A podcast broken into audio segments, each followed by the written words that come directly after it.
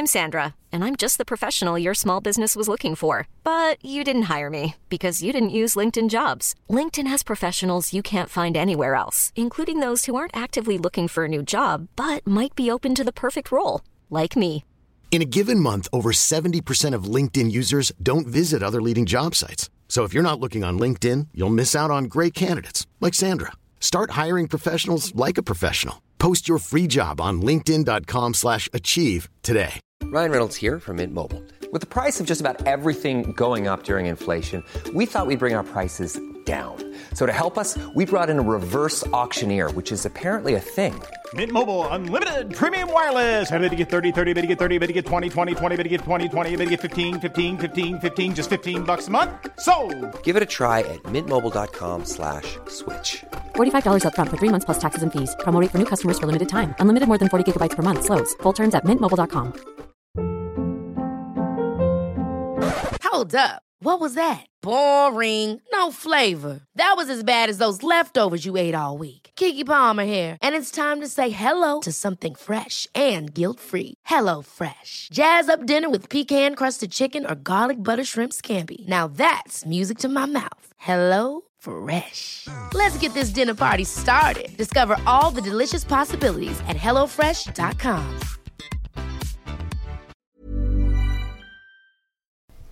Tjenare, tjenare. Micke Målan här. Det blir lite försnack här bara, går ganska snabbt.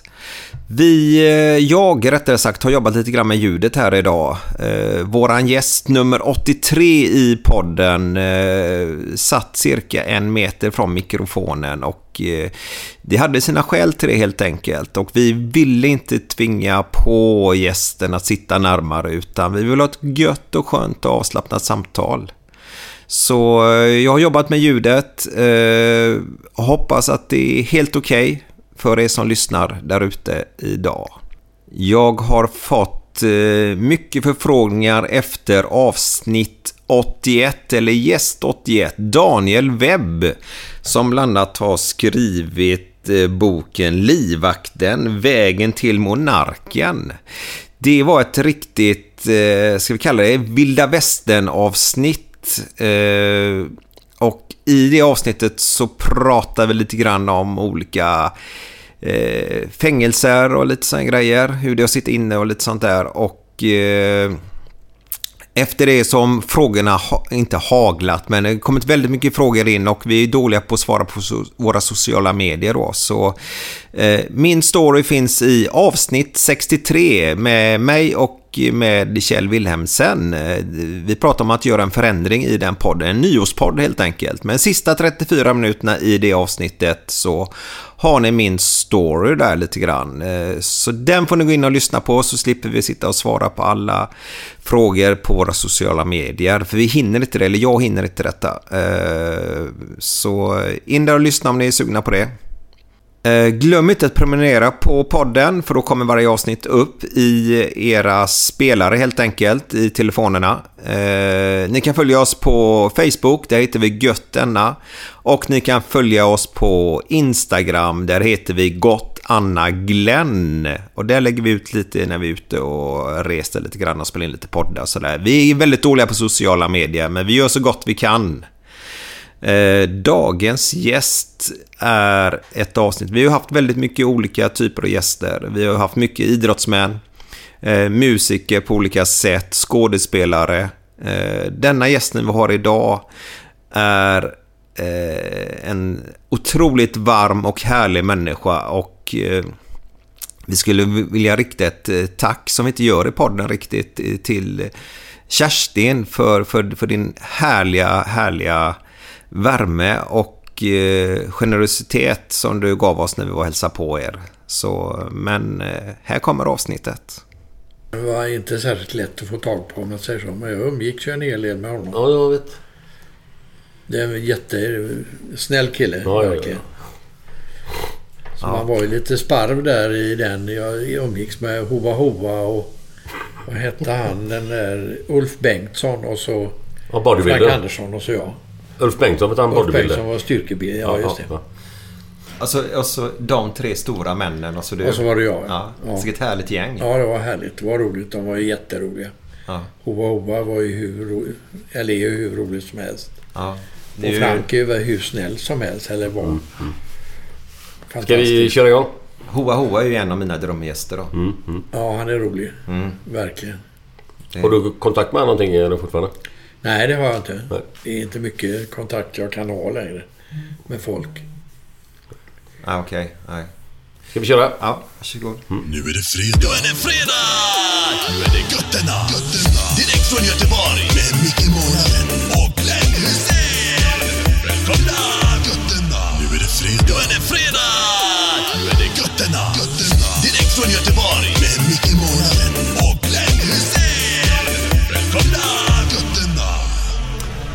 Hallå, hallå! Det är dags för Gött Enna-podden igen. Och idag har vi en eh, gubbe som har varit med i sportsammanhang och även andra sammanhang, men framförallt sport, i 180 000 år. Och en av de bästa, kommentator, som, bästa kommentatorerna som någonsin har funnits. Man skrattar ju röven av sig när man hör dem. Det är ingen mindre än Arne Hägerfors! En ära att få träffa dig. Ja, trevligt att ni kommer och hälsa på. Ja, En gammal man. ja. Men du är ju bara 76 va? Ja. Bara Det är barnet. inte gammalt. Nej, jag är yngre än Bebben i alla fall.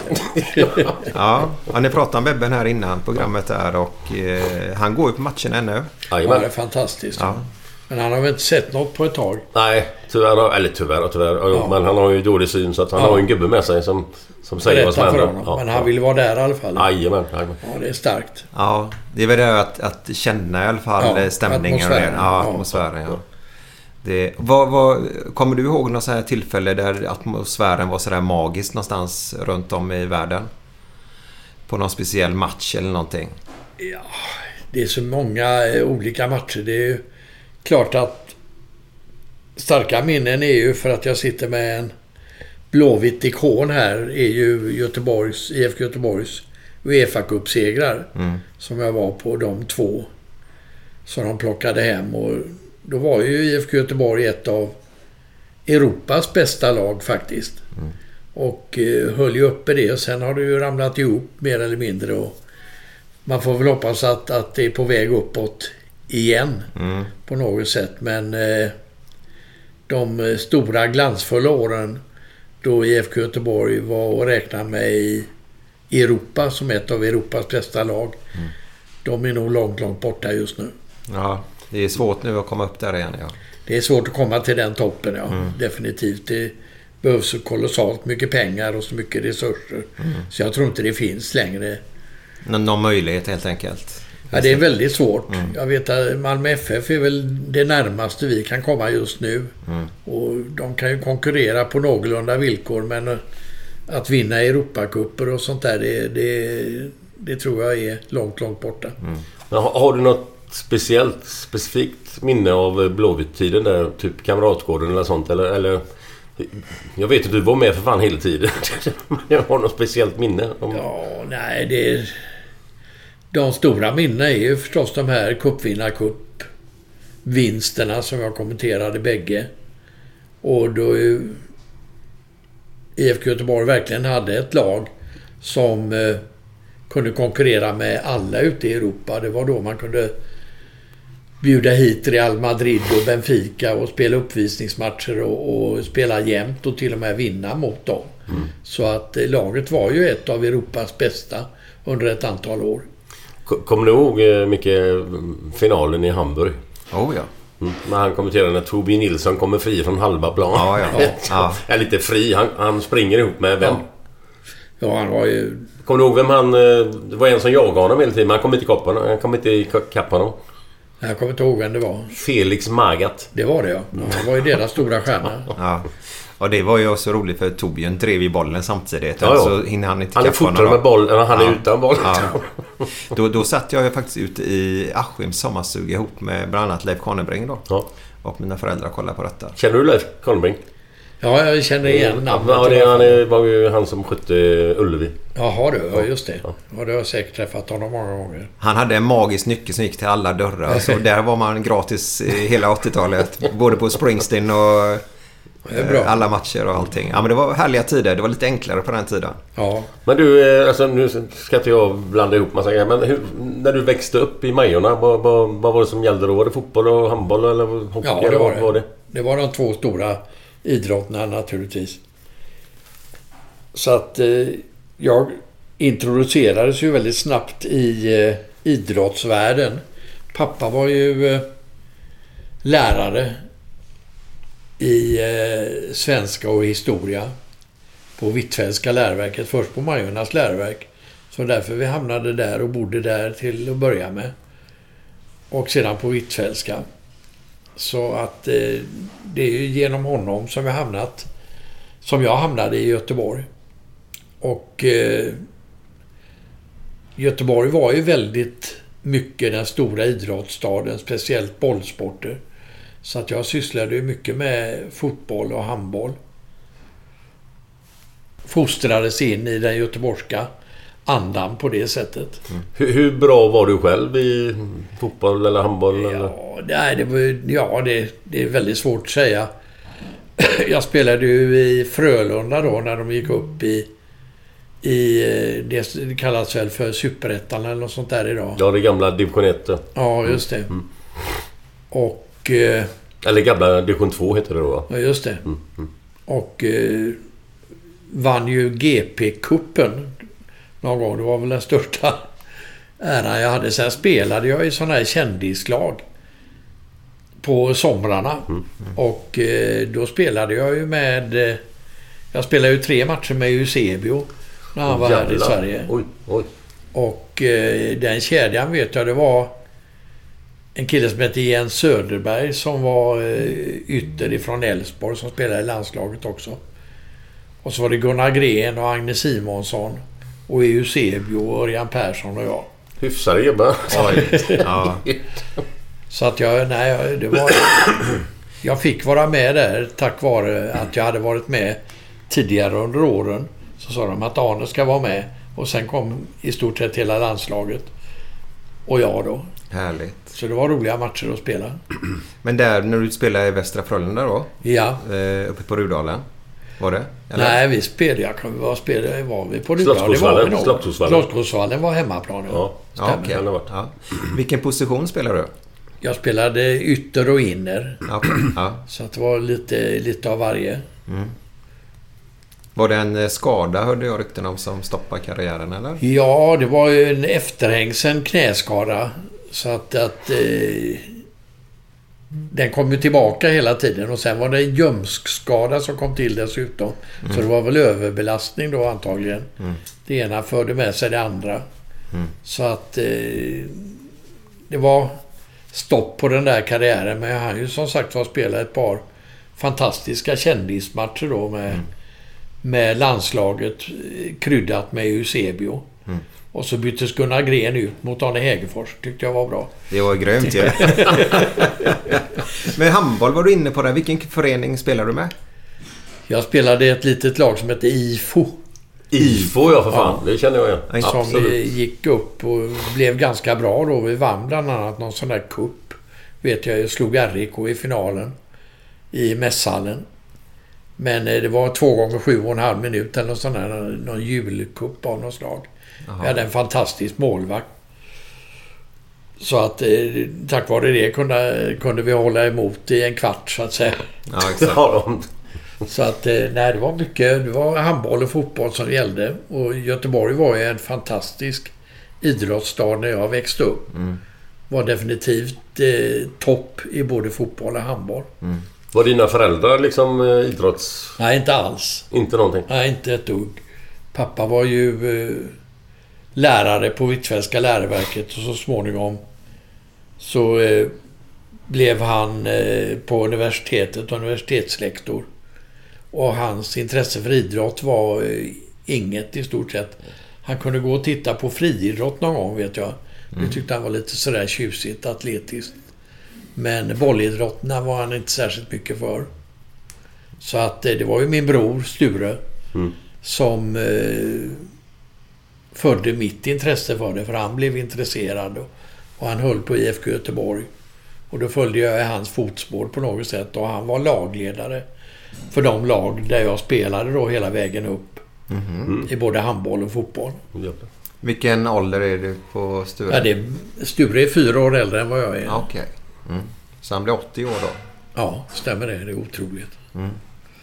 Men han skriver fortfarande kröniker i GP. Ja, han gör väl teckningar där fortfarande. Ja, Ja, ja, kan jag tänka mig. Och han har ju jobbat väldigt mycket för han vill ju ha ett... ett eh, vad heter det? Seriemuseum. Ja, exakt. Ja, just det. Ja. Men Eh, finns inte det redan? Eller? Nej, men han vill skapa ett i Göteborg vet jag. Men jag får mig inte, finns det inte något sånt inne på Liseberg eller någonting? Eller? Ja, jag tror att det finns ju. Något, ja, det är nog eh, riktigt. Ja, vadå, i humormuseum eller någonting? Ja, ja, just något, det. något sånt någonting. Han, han, han pratar mycket om det i alla fall. Mm. Eh, Så det var... Och han är Men ju hårt engagerad i det. Majorna där, vilken Ja. gata växte du upp på? Ekedalsgatan hette den. Ikedal? Ja. Och sedan Dahlströmsgatan var... Det låg i hörnet så att säga. Ekedalsgatan, Dahlströmsgatan. Är det nära Maj- Majvallen eller vad? eller Ja, vad det är då? ganska nära. Ja. Hur, hur, hur var atmosfären på den tiden att växa upp? Det var mycket arbetarbefolkning. Det var ju Götaverken och, och varven. Människor som bodde där. Så att... Eh, pappa var väl inte så där helt förtjust. Han, han tyckte ju lägenheten var jättefin men förstod inte riktigt var han hade hamnat. Så att... Eh, men vi trivdes ju väldigt bra, både Sture och jag. Som fick växa upp i, ja, Majorna, i de kvarteren.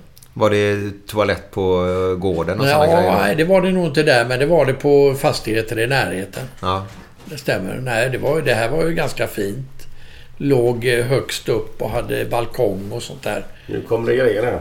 Härligt. Så att eh, det var, det var nog... eh, En liten finare lägenhet. Ja, det var en finare lägenhet, Ja. men i, jag tror att pappa var inte så jättenöjd med omgivningarna. Han hade inte riktigt klart för sig var han hade hamnat någonstans. Men vi trivdes ju, Sture och jag. Men din pappa, var, vilken, eh, var kommer han ifrån? Från början? Linköping. Jaha, okej. uppfödd i Östergötland. Och sen fick han en tjänst i Göteborg och på Majornas läroverk då. Och så småningom på Hvitfeldtska och sen blev han universitetslektor i litteraturhistoria.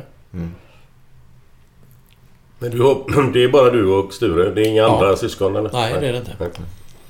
Och Sture är fyra år äldre och Ja. har ju varit en, en ledstjärna på något sätt. Han har liksom lett mig in på olika banor. Så att det var han som stod till att jag fick det där stora idrottsintresset. För det hade han själv. Pluggar du till, till alltså hur, hur blir man på den tiden? Hur, hur blev man, kom man in på sport? Ja, jag pluggade på... Ja, bara på vanliga skolor så att säga. Så att jag tog realen och studenten. Och sen började jag på universitetet och läste litteraturhistoria men då dök Lars-Gunnar Björklund upp i bilden och eh, då tyckte han att jag skulle börja på eh, Sveriges Radio, Sveriges Television. Och då avbröt jag studierna helt enkelt och gick in där och det har jag aldrig ångrat. Det, sen fortsatte det ju bara och sen hade jag ju den turen som generationerna före mig inte hade. Att det dök upp eh, nya intressenter på TV-fronten som plötsligt hade massor av pe- pengar. Ja. Som TV1000 och Kanal Plus och de slogs ju då om att eh, få tag på den sportkommentator som just då var i ropet. Ja, och det, det. råkade vara jag då. Ja. Så att eh, jag hade ju en kolossal tur med tajmingen. Ja. Att jag kom in och så blev jag... Ett tag vet jag att jag var Sveriges högst betalde journalist alla kategorier. Tack vare det där. Och då hade ju Hyland och Björklund och Strömmer och de där varit före mig och varit ja, minst lika bra om man säger så. Ja. Och inte alls haft de ekonomiska förutsättningarna. Jag menar de, de bytte ju från Sveriges Television och Sveriges Radio till andra jobb för att kunna få betalt för Sveriges Television. Betalade ganska dåligt då. Men först när de blev konkurrensutsatta så blev de tvungna att hålla Ja. uppe sina löner också. När monopolet inte kunde hålla Nej, kvar det. monopol, har man ett monopol så behöver man ju inte betala för att de sa ju helt enkelt att om du inte vill jobba här så kan du jobba någon annanstans. Men det fanns ingen annanstans så, där det jobbet fanns. Nej, det är, det är ju ett bra sätt att Ja, det eh, hålla nere lönerna. Du, har, har du någon kontakt med typ Tommy Engstrand, Lasse Kink och de här gubbarna eller? Eh, Väldigt lite. Tommy hör ju av sig då och då. Ulf Elving och, och Tommy är väl de som jag har lite, lite kontakt med. Men eh, genom mina handikapp så att säga så har det blivit svårare och svårare. Både för mig och för dem. Där som du pratade om, när, om du kommer ihåg, när du blev Sveriges bäst betalda då, reporter där. Eh, Ja. Vad, vad, vad var det för pengar på den tiden? Oj, jag minns inte. Nej. Men det var, det var ju så att man häpnade. Ja, För att jag vet att eh, Sveriges Television då gick emot helt enkelt och sa eh, Ja, vi kan gå upp och så gick de upp till en lön som ingen hade på Sveriges Television. Mm. Och då visade det sig att det var ungefär hälften av vad jag fick på herregud. Kanal Plus. Ja, det är skillnad det. Så att det var, det var, det var omöjligt att säga nej helt Mm. enkelt till Kanal Plus. Vad, vad var det första eh, jobbet så att säga som du gjorde? Kommentera eller i studio eller? Ja du, Kommer du ihåg det? det borde jag ju göra men eh, det var jo men det var nog Göteborg, jag vet inte om de har det fortfarande, en lokal idrottskrönika. Hade de på den tiden. Um, Så att eh, det gick bara lokalt över Göteborg. Och där jobbade då en av Lars-Gunnar Björklunds bästa vänner som hette Jan Edebrink. Okej. Och eh, jag var ju då på Handelstidningen som den hette. Den finns väl inte längre. Nej, det tror jag inte. Göteborgs Handels och Sjöfartstidning. Och eh, då kom ju någon ifrån Sveriges Radio in och sa du, eh, du är på den här matchen, skulle inte du kunna hjälpa oss? Och eh, för att vi, vi har så mycket annat. Och så- det var någon handbollsmatch. Jo, det kan jag göra, så jag. Så att eh, på det sättet så, jag tror det om det var Jan Edbrink till och med. Som lastade över det jobbet på mig och sedan så fick jag mer och mer att göra. Och Lars-Gunnar Björklund hade ju någon sorts uppsökande verksamhet. Han, han hittade ju ganska många som han lanserade. Han hittade Fredrik Belfrag, Ingvar Oldsberg, Agne Jälevik, Christer Ulfbåge och jag då. Och Leif Larsson var väl den första. Leif Larsson, vad fan. Den Si- si- Var inte han jävligt bra på bowling? Jo, det var han. Sicket gäng Glenn. Sicket gäng. Men Glenn, har du lite nivåsättning? Det ska vi nog kunna fixa till här. Det- Nu är det så här Arne att vi kör historier här också. Okej. Lite vitsar och så. Så får du egentligen bara säga om du tycker den är bra eller dålig. Och de dåliga är bra antagligen. ja, exakt. Det var så här att det var en svensk kare som hade kommit nära norska gränsen. Då möter han en norsk kare flyende från Norge in till Sverige. Och då frågar han Varför flyr du? Det är älgjakt i Norge, säger han. Haren då. Men vad fan, du är ingen älg. Nej, försök tala om det för norrmännen. Den var ju faktiskt bra. Vad tyckte du Arne? Ja, nej. Sådär. Ja. Lite långsökt, men ändå. Ja. Var det nivån idag? Ja, den är, den är... Jag kan ta en till jag ska se här. Ja, det hade varit trevligt.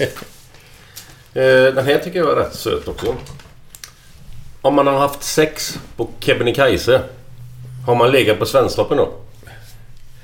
Ja, Ja. vad då säga. Ja, Du är så kass Glenn. Det är så bra. Ja, det är Du är så ja, gullig, som du säger. Vad, eh, Arne, Ja. eh, på den tiden när du följde Blåvitt där och eh, när Mr Hussein här då spelade där. Ja. Eh, hur, hur, hur var Glenn? Hur, hur, hur var han som person? ja, nej men han har ju alltid varit den han är. Han har ju aldrig förställt sig på något sätt. Och gjorde ju en fantastisk karriär. Var väl eh, rankad som eh, ja, en av Europas bästa eh, mittbackar helt enkelt. Och då fanns det ju ganska många som var bra.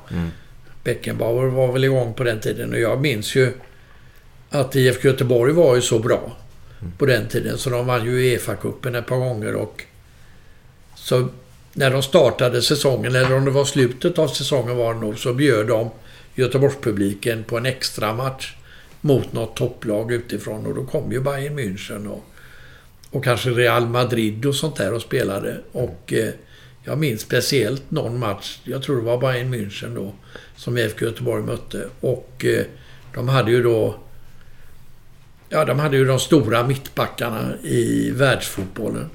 Och Beckenbauer och allt möjligt sånt där. Så att det var ju... Och IFK Göteborg var minst lika bra. Jag tror de vann. Och... Eh, 3-2. ja, jag tror det blev det. Fullständigt fantastiskt. Och eh, det regnade har jag för mig Ja, ja, också. Ja, men det är ju ovanligt i Göteborg. Ja, det är väldigt ovanligt. Men jag vet att jag var ju så lycklig så jag grät av lycka men det syntes ju inte dess bättre. För det regnade. Ja, vi kör lite, till alla byggarna och knegarna där ute. Om du sitter på kontor eller går på ett lager eller vad du än gör. Så eh, ja, höj volymen lite grann till så kör vi en härlig låt nu Glenn. Ja. Måndag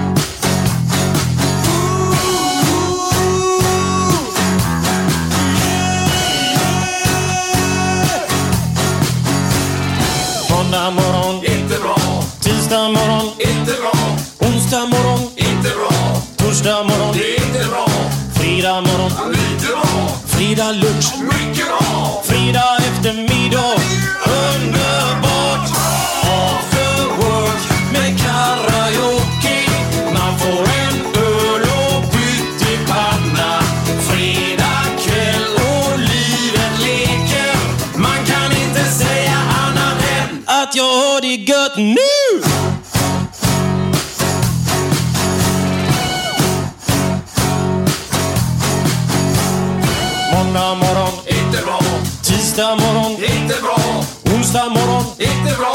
torsdag morgon, är inte bra, fredag morgon, lite bra, fredag lunch, mycket bra.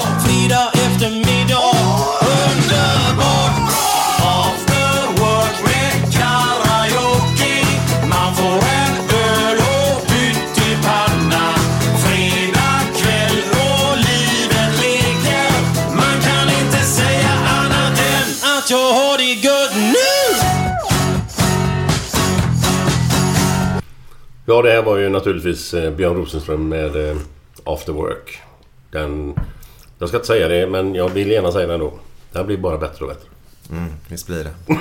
Eh, vi måste bara påpeka här nu att eh, nu när vi är hemma hos dig Arne så, så sitter vi lite längre ifrån mikrofonen mot vad vi brukar göra. Ja, ja. ja. Så eh, jag ska försöka komprimera det och höja ljudet Jag lite kan grann. hoppa lite närmare, det är lugnt. Nej, men då blir ju Arnes röst Ja, okej, för långt okej. ifrån. Så det är bra om vi sitter en bit från allihopa. Vi har ju som sagt var, den här låten handlar ju om att man kommer hem efter jobbet och man längtar till helgen och ledighetskänsla då. Och de flesta som vi har pratat med som jobbat inom TV och sånt och helst står man i kommentator runt om varje helg och hela den biten så, så är det svårt att ha den kanske just fredagskänslan. Men det finns något som heter ledighetskänsla. Eh, och ta sig en liten öl och lite, ha det lite mysigt helt enkelt. Eh, vilka stunder uppfann sig det för dig? Ja, det är svårt att säga för att jag...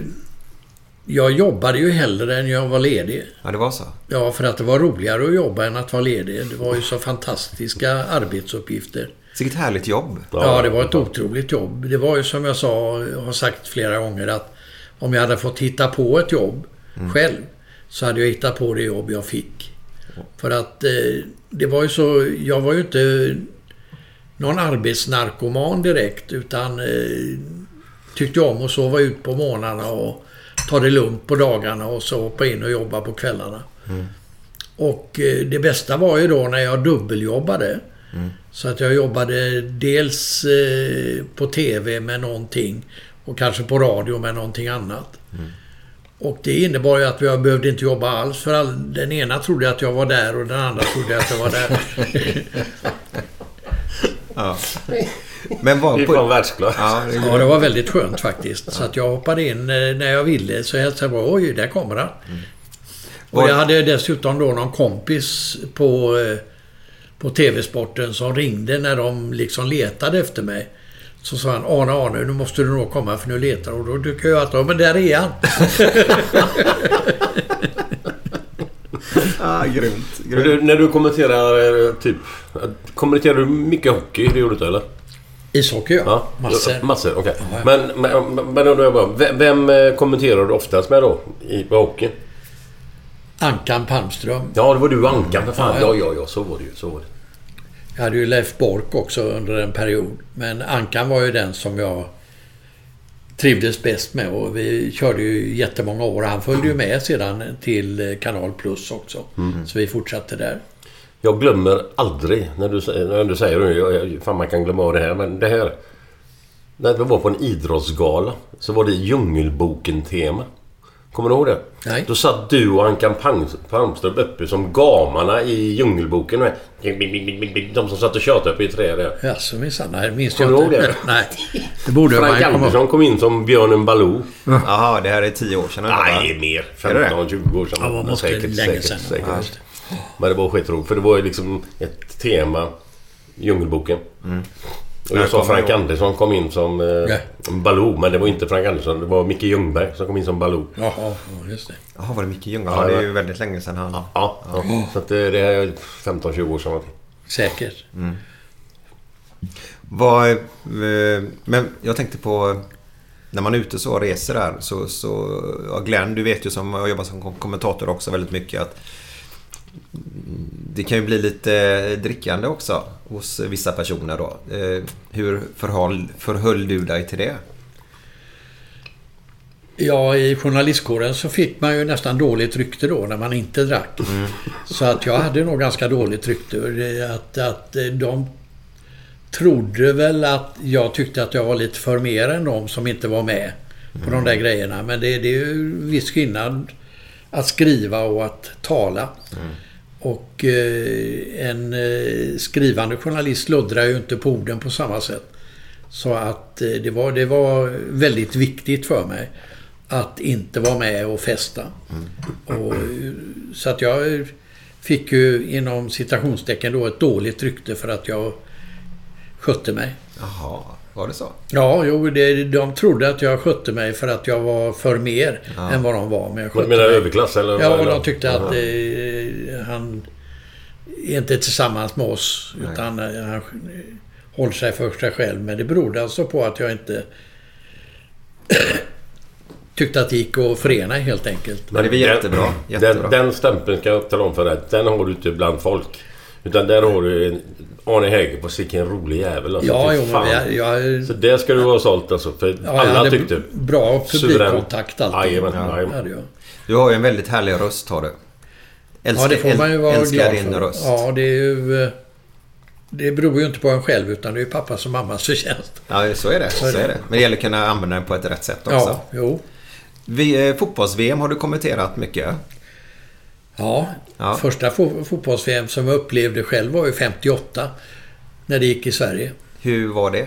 Ja, det var ju fantastiskt att, eh, som det heter på göteborgska, då, knö sig in där på någon och stå eh, sidledes för att få plats i stort sett på läktarna.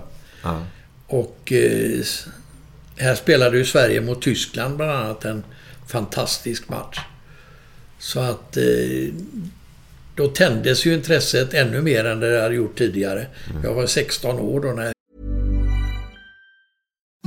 Imagine the softest sheets you've ever felt. Now imagine them getting even softer over time. That's what you'll feel with Bowl and Branch's organic cotton sheets. In a recent customer survey, 96% replied that Bowl and Branch sheets get softer with every wash. Start getting your best night's sleep in these sheets that get softer and softer for years to come. Try their sheets with a 30-night guarantee. Plus, get 15% off your first order at bowlandbranch.com. Code BUTTERY. Exclusions apply. See site for details.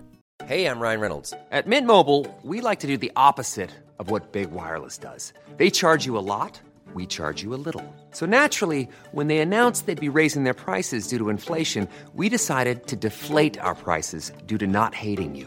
That's right. We're cutting the price of Mint Unlimited from $30 a month to just $15 a month. Give it a try at mintmobile.com slash switch. $45 upfront for three months plus taxes and fees. Promo rate for new customers for limited time. Unlimited more than 40 gigabytes per month. Slows. Full terms at mintmobile.com. I'm Sandra, and I'm just the professional your small business was looking for. But you didn't hire me because you didn't use LinkedIn jobs. LinkedIn has professionals you can't find anywhere else, including those who aren't actively looking for a new job but might be open to the perfect role, like me. In a given month, over 70% of LinkedIn users don't visit other leading job sites. So if you're not looking on LinkedIn, you'll miss out on great candidates like Sandra. Start hiring professionals like a professional. Post your free job on linkedin.com/achieve today. fotbolls-VM gick här i Sverige. Och sen att man själv skulle få vara med om fler VM än någon annan sportkommentator. Det, det hade man ju inte ens i sin vildaste fantasi kunnat tänka sig. Men allting beror ju på och är tack vare eller på grund av, vilket man nu vill välja, Lars-Gunnar Björklund. Ja, det är så. Ja, Lars-Gunnar Björklund eh, var ju den absolut bästa sportkommentatorn jämsides med Lennart Hyland då. Och så fanns Åke Strömmer och Bo Hansson också i Lennart Hylands stall. Men Lars-Gunnar var ju den som eh, ja, blev bredare. Han blev en ny Hyland på något sätt. Fick underhållningsprogram och han eh, var dessutom så smart så att han såg till att han tog hand om de sporter som ingen annan egentligen hade specialiserat sig på. Alla ville ju göra fotboll och ishockey. Men där var ju Hyland så oerhört dominant och friidrott. Så att eh, Lars-Gunnar blev specialist på brottning och eh, ja, lite mera udda sporter. Och eh, gjorde sig ett väldigt bra namn på det sättet. Och sen tog han ju över och blev den stora sportkommentatorn. Och eh, det är ju tack vare honom, eller på grund av honom då, som det blev en oerhörd slagsida åt Västsverige på eh, sportkommentatorsfronten. För han blev sportchef i Göteborg. Och då började han ju med Jan Edbrink som vi väl har nämnt redan. Jajamän. Och sen Leif Larsson var väl nummer två som han tog in. Och sen kom i rask följd alltså då Arne Hägerfors, Christer Ulfbåge, Agne Jädervik, Oldsberg. Oldsberg inte minst. Så eh, det blev en enorm slagsida åt Västsverige i Sveriges Sportradio. Allt detta berodde på Lars-Gunnar Björklund som ju byggde upp en, en eh, generation av sportpratare i just Västsverige. Du, fanns det inte en gubbe som hette Åke Brolin? Jojomensan. Malmö. simning. Ja. Ja, ja, så det var illa. Han tog över efter Bengt Pedrup som hade haft simningen. Ja, Så okej. blev det Åke Brolin sedan. Han var från Malmö tror jag. Men han... Men han skorrade inte, gjorde han det? Nej, det gjorde han inte. Han hade en väldigt bra eh, Ja, radio jag och tv får se man framför mig med glasögon. Mm. Det här 58 du pratade om. Ja. Jag har ett sånt minne av att bodde inte Brasiliens lag på, på Hindåsgården? Jo, det stämmer. Det stämmer va? Ja. ja. Jag var nog där ute till och med. Ja, det var det. För jag var 16 år då och såg ju några av matcherna. Men man hade ju inte råd att se så många på den tiden. Men eh, man åkte ju ut till Hindås och kunde titta på eh, Brasiliens träning bakom stängsel där lite grann. Men du, var du med... Nu hoppar jag lite framåt i tiden, men... När vi mötte Brasilien på Ullevi 1983. Det blev- 3-3 Det blev matchen. 3-3. Och på lunchen innan så lunchade vi ihop med de gamla som, som spelar VM 58. Okej. Så Kurre Hamrin och gubbarna var ju med och Sven Axbom och de som, Just de det, som som med då. Just det. Var du med på detta eller? Jag var nog där, eh, men jag tror inte jag var med på det hela. Men jag var nog där som reporter på något sätt och gjorde någonting. Ja, för det var ju fullsatt Ullevi. Var, Ja. var du där eller? Nej. Eh, jag var där. Ja. På matchen? Ja. För, Han, han klackade väl in något sånt där ja, också, ja, ja, ja, ja. Brassen 1-0. Ja, ja. Nej. Nej, det var en grym match. Ja, 3-3. Det var helt sjukt. Och vilka svenska målskyttar var det? Någon gjorde ju två mål. Ja, Corneliusson gjorde två. Ja, det var Corneliusson. Ja, Vem gjorde ja. tredje då? ja, det var väl du då. Ja, det var det! Men Glenn, Glenn har en liten rolig historia där också om just den här matchen. För det var väl då du höll på med TVn va? Ja, men det var det jag skulle komma till. Ja. Om du var med där, men det var du inte då kanske. På lunchen innan matchen. Så, så käkade vi med lunch med de här gamla gubbarna som, som, som fanns kvar då. Och då kollar vi på VM-finalen från 58. Och då sitter jag mellan Gunnar Gren och Sven Axbom. Mm. Och så kollade jag på Thomas Ravelli som också var med där då. Så, kolla här. Så gick jag upp och så bankade lite. Bankade på TVn så här. Eller tryckte på knappar. Ja, vad fan. Och de undrade vad fan gör du? Vad håller du på med? Exakt. Ja men vad fan. Det måste ju vara någon knapp som intryck för det går ju så jävla långsamt. Är det en slow motion knapp eller vad fan är det? Och han Sven Axbom han blev vansinnig. Han kunde inte ta det. Han tyckte inte det var roligt. Nej, han kunde inte ta det. Men där har vi, när vi inte ser på 83 då, så har vi ju året innan där så har vi, som jag upplevde i alla fall, man förskönar ju oftast livet ju, ju längre tiden har gått då. Men VM 82 i min bok kommer alltid vara, om det inte blir ett bättre VM framåt i tiden, det bästa VMet jag har upplevt i alla fall. Jag kan bara hålla med. Ja, absolut. Vilket är ditt bästa VM som du upplevt? Det är jättesvårt att säga. Det är klart att 58 var något väldigt speciellt när man var 16 år som jag var då.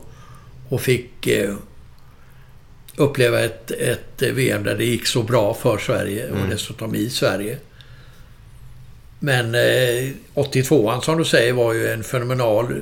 Det var ju liksom en skärningspunkten mellan den eh, mer brutala fotboll som kom Mm. så småningom där och det har varit övergångsperioder hela tiden.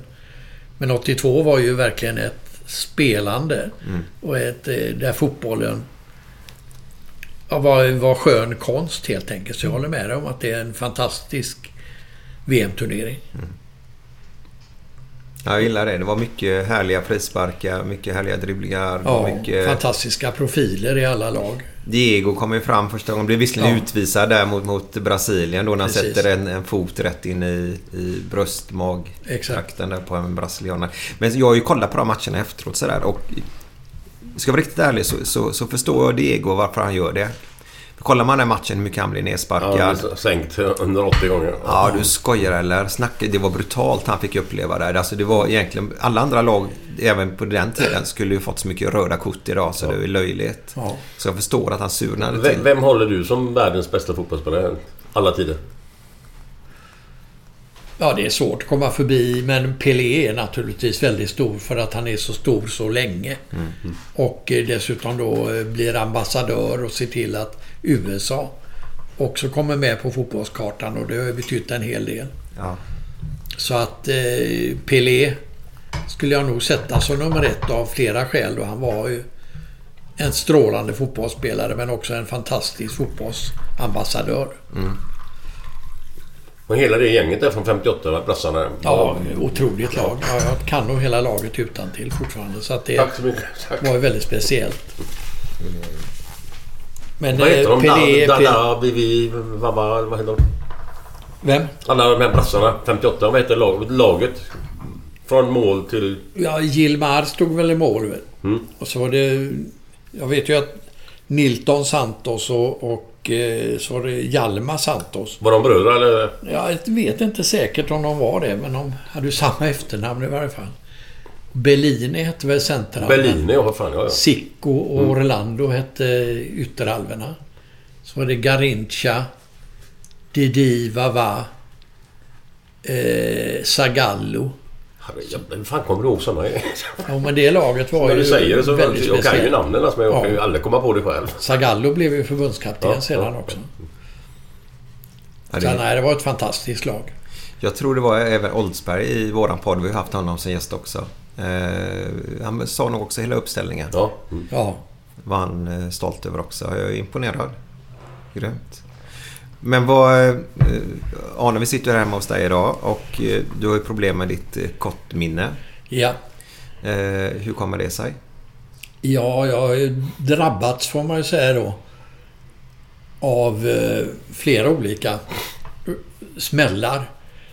Och det är ju inte sjukdomar utan det är, det är en hjärntumör och det är hjärtinfarkt och stroke. Oj. Herrejävlar. Så att, och de kom ju i rätt snabb takt där inom loppet av kanske 5-6 år eller något sånt där. Och eh, det som slog bort synen var väl stroken tror jag. Som gjorde att jag ser, har ingen vidvinkelsyn. Nej, nej. Men eh, då var ju han där uppe så snäll så han såg till att jag kan se TV. Jättebra. Ja, vad, ja, men vad härligt. Ja, och det är egentligen... Men fick du bättre syn då så eller? Nej, det fick jag inte. Men eh, den, den försämrades inte Nej. på det sättet. Så att eh, fortfarande kan jag se på TV. Mm. Och eh, det är ju som min hustru har sagt vid några tillfällen att du gjorde ju inget annat ändå så att du funkar väl bra. Rost men hjärtligt. Men du, alltså, när du är inne på det här nu. Vilket var jobbigast av de här tre grejerna? Vilket, när bonde du som sämst liksom? Ja, det är jättesvårt att säga. Jag, jag har ju haft... Det känns ju... Det låter ju konstigt att säga det, men jag har haft en vansinnig tur. För att eh, min pappa dog ju i sin tredje hjärtinfarkt. Och hade han varit... Ja, i min generation så hade han levt, överlevt helt enkelt. Men då, då på den tiden så lyckades man inte klara av det. Idag så, så går det att häva och till och med se till att folk kommer tillbaka i någorlunda bra skick efter så svåra smällar. Så att jag, jag hade tur att, att helt enkelt växa upp i rätt tid. För att det här, annars hade jag varit död om man säger så. Men- om inte annat av När, när du fick de här grejerna, Ja. kände du av någonting innan att nu är det något skit på gång? Eller bara smäller det till bara? Det small till. Man får ingen för... Ingen, Nej. ingen aning vad som Nej, ska nej, hända liksom. Nej.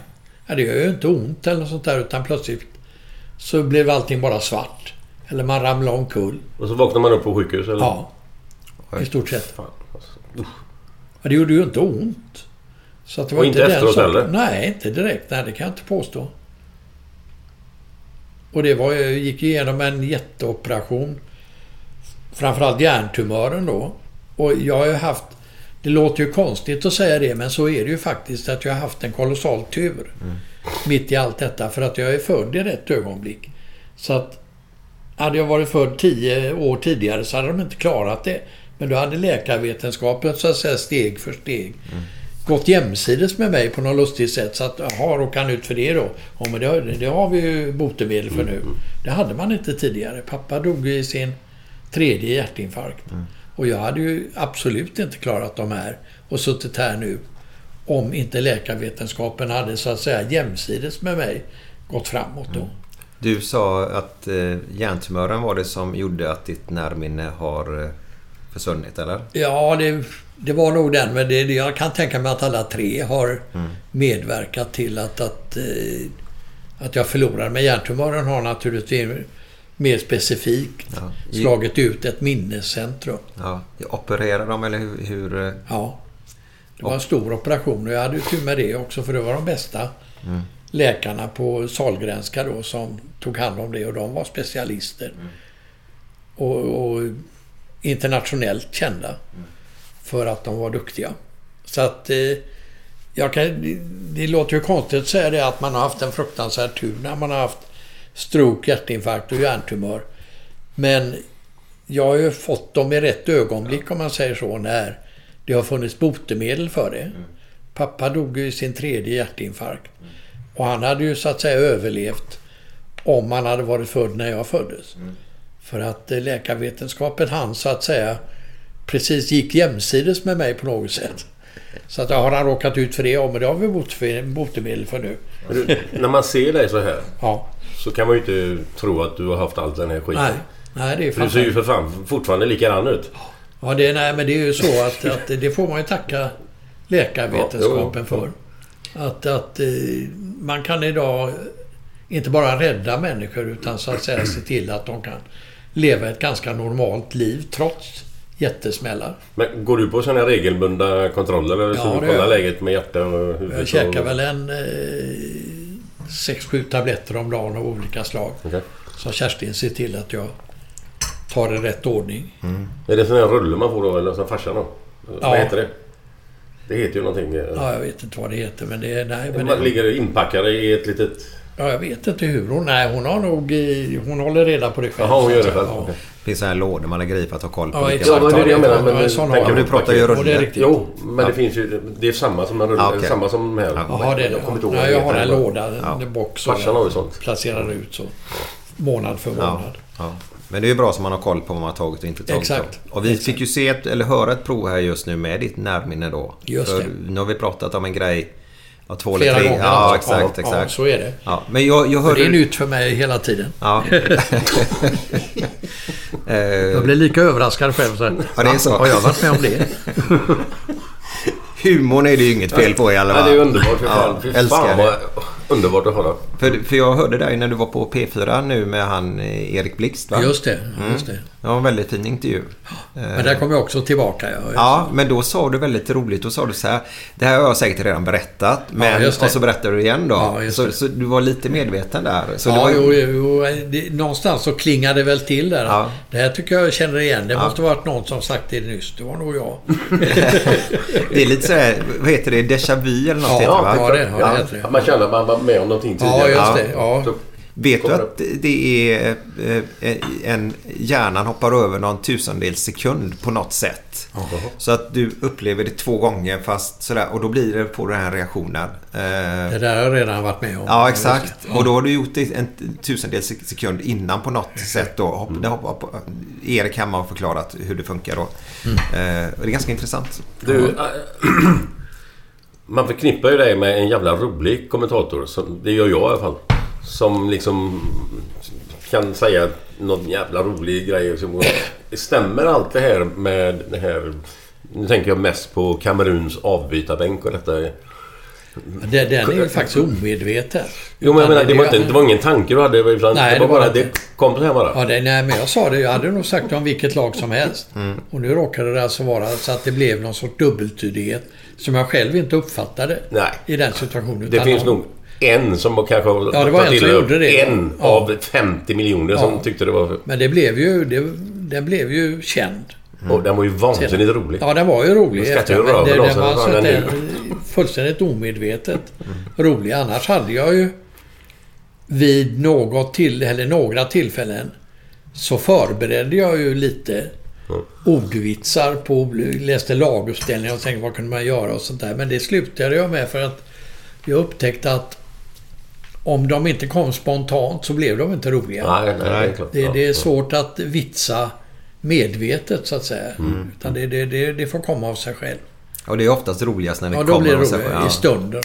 Men det, Det, det handlar mer om timing än om lustighet på ett Ja. sätt alltså. Helt rätt. Det här kanske inte var så jävla lustigt. Men Eller Glenn, lustigt Glenn, du lustigt, måste men- förklara för våra lyssnare först. Vi har inte det där vi har hört i den här eh, podden. Utan Nej, vi har nej. citat istället. Ja. Kamerun var Och då. Kamerun ligger under och är Mm. på väg att slås ut ur VM då. Och då är, är kamerabilder på Kameruns bänk och då säger precis. du så här. Det ser mörkt nu ut på Kameruns avbytarbänk. Ja. Exakt. Ja. Och det är Och det är, någon, roligt. det är någon väldigt eh, uppmärksam lyssnare då. Ja. Som upptäcker dubbeltydigheten. För den upptäckte jag inte själv i det ögonblick jag sa det. Nej. För jag hade sagt samma om det hade varit Brasiliens eller Ja, ja, ja, Sveriges ja, ja, ja, ja, avbytarbänk i ja, ja, ja. motsvarande situation. Så det var ett av citaten i alla fall. Ja, och nu kommer ett citat till. Nu kan du inte hela det, men när Bernt Johansson vann cykelgrejen där. Ja. 76 i Montreal. Ja. Då hade du en utläggning när han kom in på upploppet där. Jag, kan, jag kommer inte ihåg exakt vad du sa, men det var... Vad, vad säger han? Alltså man bara satt såhär... Det är fantastiskt. Du sa någonting med... eh, Ja, det var, det var en, en hel historia liksom. men han- jag, jag skrev ju ner den och sen kommer inte ihåg vad fan det var nu. Ja, men du fick ju papper och penna av mig. Och skriva ner den. Och du gjorde inte det. Nej, men jag ska... Jag, Han skrev ner den, men kasta om det bort så den. kommer du ihåg detta Arne? Är det, är, det, är det bara en fråga? Är det den han kommer cykla med alla poliser? Ja, ja visst, och detta? visst, det. visst, Ja. visst. För den är ju maffig den Ja, bilden. Den härlig bild. Ja. det- Och så hans kommentar till det. Som vi då väntar på att Glenn ska Han komma kommer, fram till här nu då. eh, OS det där kommenterar du också. Ja, Ja. Jo, det var, på den tiden gjorde man ju allt. Så att, eh, jag menar Lars-Gunnar Björ- Björklund och Lennart Hyland var ju de och Åke Strömmer i radion. Gjorde ju det mesta. Och sedan så, och Plex Pettersson och Grive hade jag ju också, jobbade jag ju jämsides med. Och eh, den generation som kom efter där, det var ju Lars-Gunnar Björklunds de man hade Ja. hittat då. Ska- Ingvar Oldsberg och Fredrik Belfrage och Jan Edbrink. Arne Hegerfors i en podd. Det här är lite roligt nu. Nu svarar Glenn Jag till och kan med. göra det efteråt. Nu ska vi bara se vem det var, för han svarar aldrig i vanliga fall. Mm. Jag tippar på att det är Ja, hans sambo Camilla. Jag Ja. tippar på det. Okej, okej. Nu ska vi se. Det här är spännande. Ja, puss till och med avslutar. Så det var nog Camilla. Det är första gången du har svarat i en podd. Ja, men, men, men, men jag hade uppe detta nu. Så här sa du. När han kommer upp på upploppet där, Bernt Johansson. Ja, just det är defilering. Bernt Johansson med ett leende på läpparna. Han skakar på huvudet. Han kan inte tro att detta är riktigt sant. Ingen kan göra det. Han tittar sig bakåt. Det finns ingen där. Han har, ja, han har polisskott in i mål.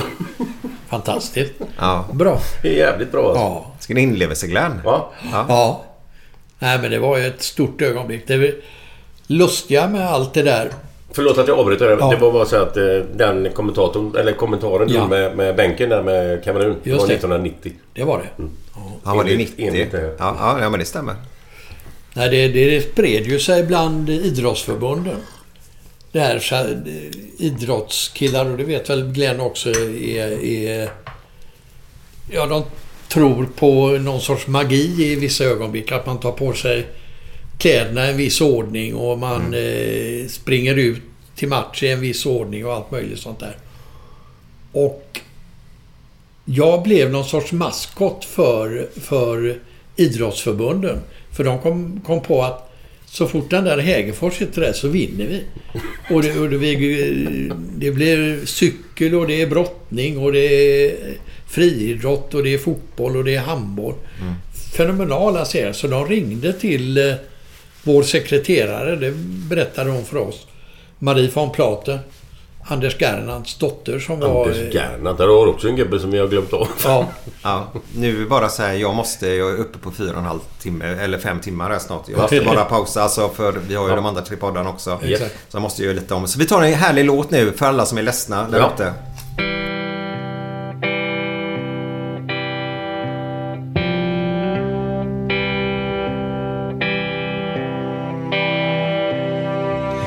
Fem på morgonen i New York City går en man i en sliten gammal hatt. Sveper rocken kring den tunna kroppen, huttrar till. Det har varit kallt i natt. Ser en strumpa sticker ut ifrån hans sko. Vandrar vidare men utan framtidstro. Fem på morgonen i Hallonbergen står en kvinna med gråten i sin hals. Tittar håglöst in i morgonsolen. Hon är trött, hon har inte sovit alls. Två av fem miljarder vårt klot. Men mot deras ångest finns det ingen bot. För de är ledsna för att de inte är från Göteborg. De kan inte se hur Gustav Adolf pekar på sitt torg. Det är inget fel på att vara etiop. Men inte riktigt rätt ändå, det vet de allihop.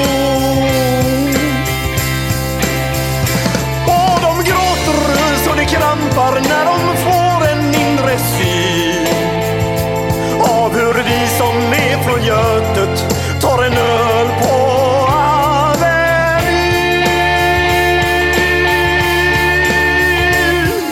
En fotbollskille får sitt genombrott och snackar proffskontakt med fem italienska klubbar. Ändå känner han att tåget har gått. En annan gubbe med en ollontusing och en latextjuva skriker ta mig röven gubbar. Men det ger honom inte nåt. Samma tomma blick och tårar salta smak. Om man frågar säger båda samma sak. De är ledsna för att de inte är från Göteborg. De kan inte buss torg. Det är inget fel på att vara från Mölndalsbro. Men 14 stopp med fyran svider mer än man kan tro. Och de gråter och slår det krampar när de får en mindre syn. Har vi vi som är från Götet? Har vi vi som är från Götet? Ja, där hade vi den goda låten igen med Jävlar anamma.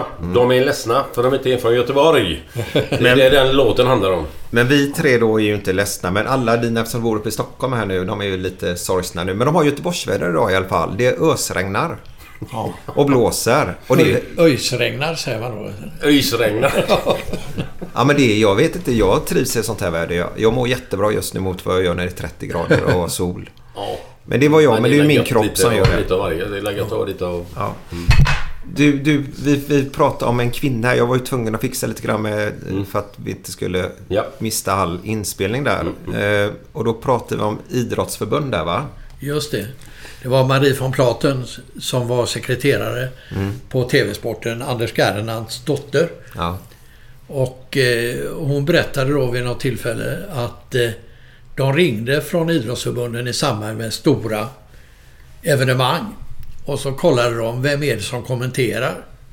Och då sa jag, varför vill ni veta det? Ja, men det, det, det är väldigt bra om det är Arne Hägerfors, för då vinner vi. för det visade sig att där jag var, av någon anledning så gick det väldigt bra. Som till exempel Bernt Johanssons cykelguld. Och jag kommenterade brottning vid något tillfälle när Frank Andersson gick fantastiskt bra. Och eh, jag råkade vara när svenska handbollslandslaget gjorde sin stora genombrott. I Ryssland där eller? Den av Ja. mot ryssarna? Ja. 87 va? Eller Ja, var det? Och den kommenterade jag också så att, att eh, ja, det var väldigt konstigt var det. Mm. Jag hade inte själv lagt märke till det men idrottsförbunden hade lagt märke till att om Hägerfors kommer så vinner vi. Mm. Och det var väldigt mycket så. IFK Göteborg vann två Uefa Cup-segrar. Ja. Och jag kommenterade bägge de finalerna och hela vägen fram. Var, var, var, var du, eh, jobbade du någonting med hockey-VM? Var det också 87 Ja, ja. eller? Massor av hockey 87 vann de. När de gör det klassiska målet. Ja, med... med Foppa och... Nej, nej, Sand, nej. Sandström och dem. Eh, Ja, ja, det Håkan Loob, Sandström Ja, ja. och... Det kommenterade jag. Ja, men det var han med läpparna. Eh, var det väl? Bengt-Åke Gustafsson. Ja, var, var han med också? Han med läpparna. Ja, men han det har ju... började med Bengt-Åke Gustafsson. Vadå?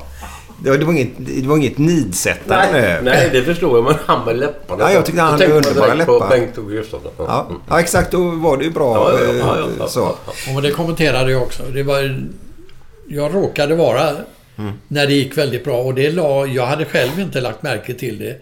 Utan det var då som sagt var Marie von Platen som var sekreterare som sa att de ringer från förbunden och så säger de att Arne Hägerfors måste kommentera för det här för det här måste vi vinna.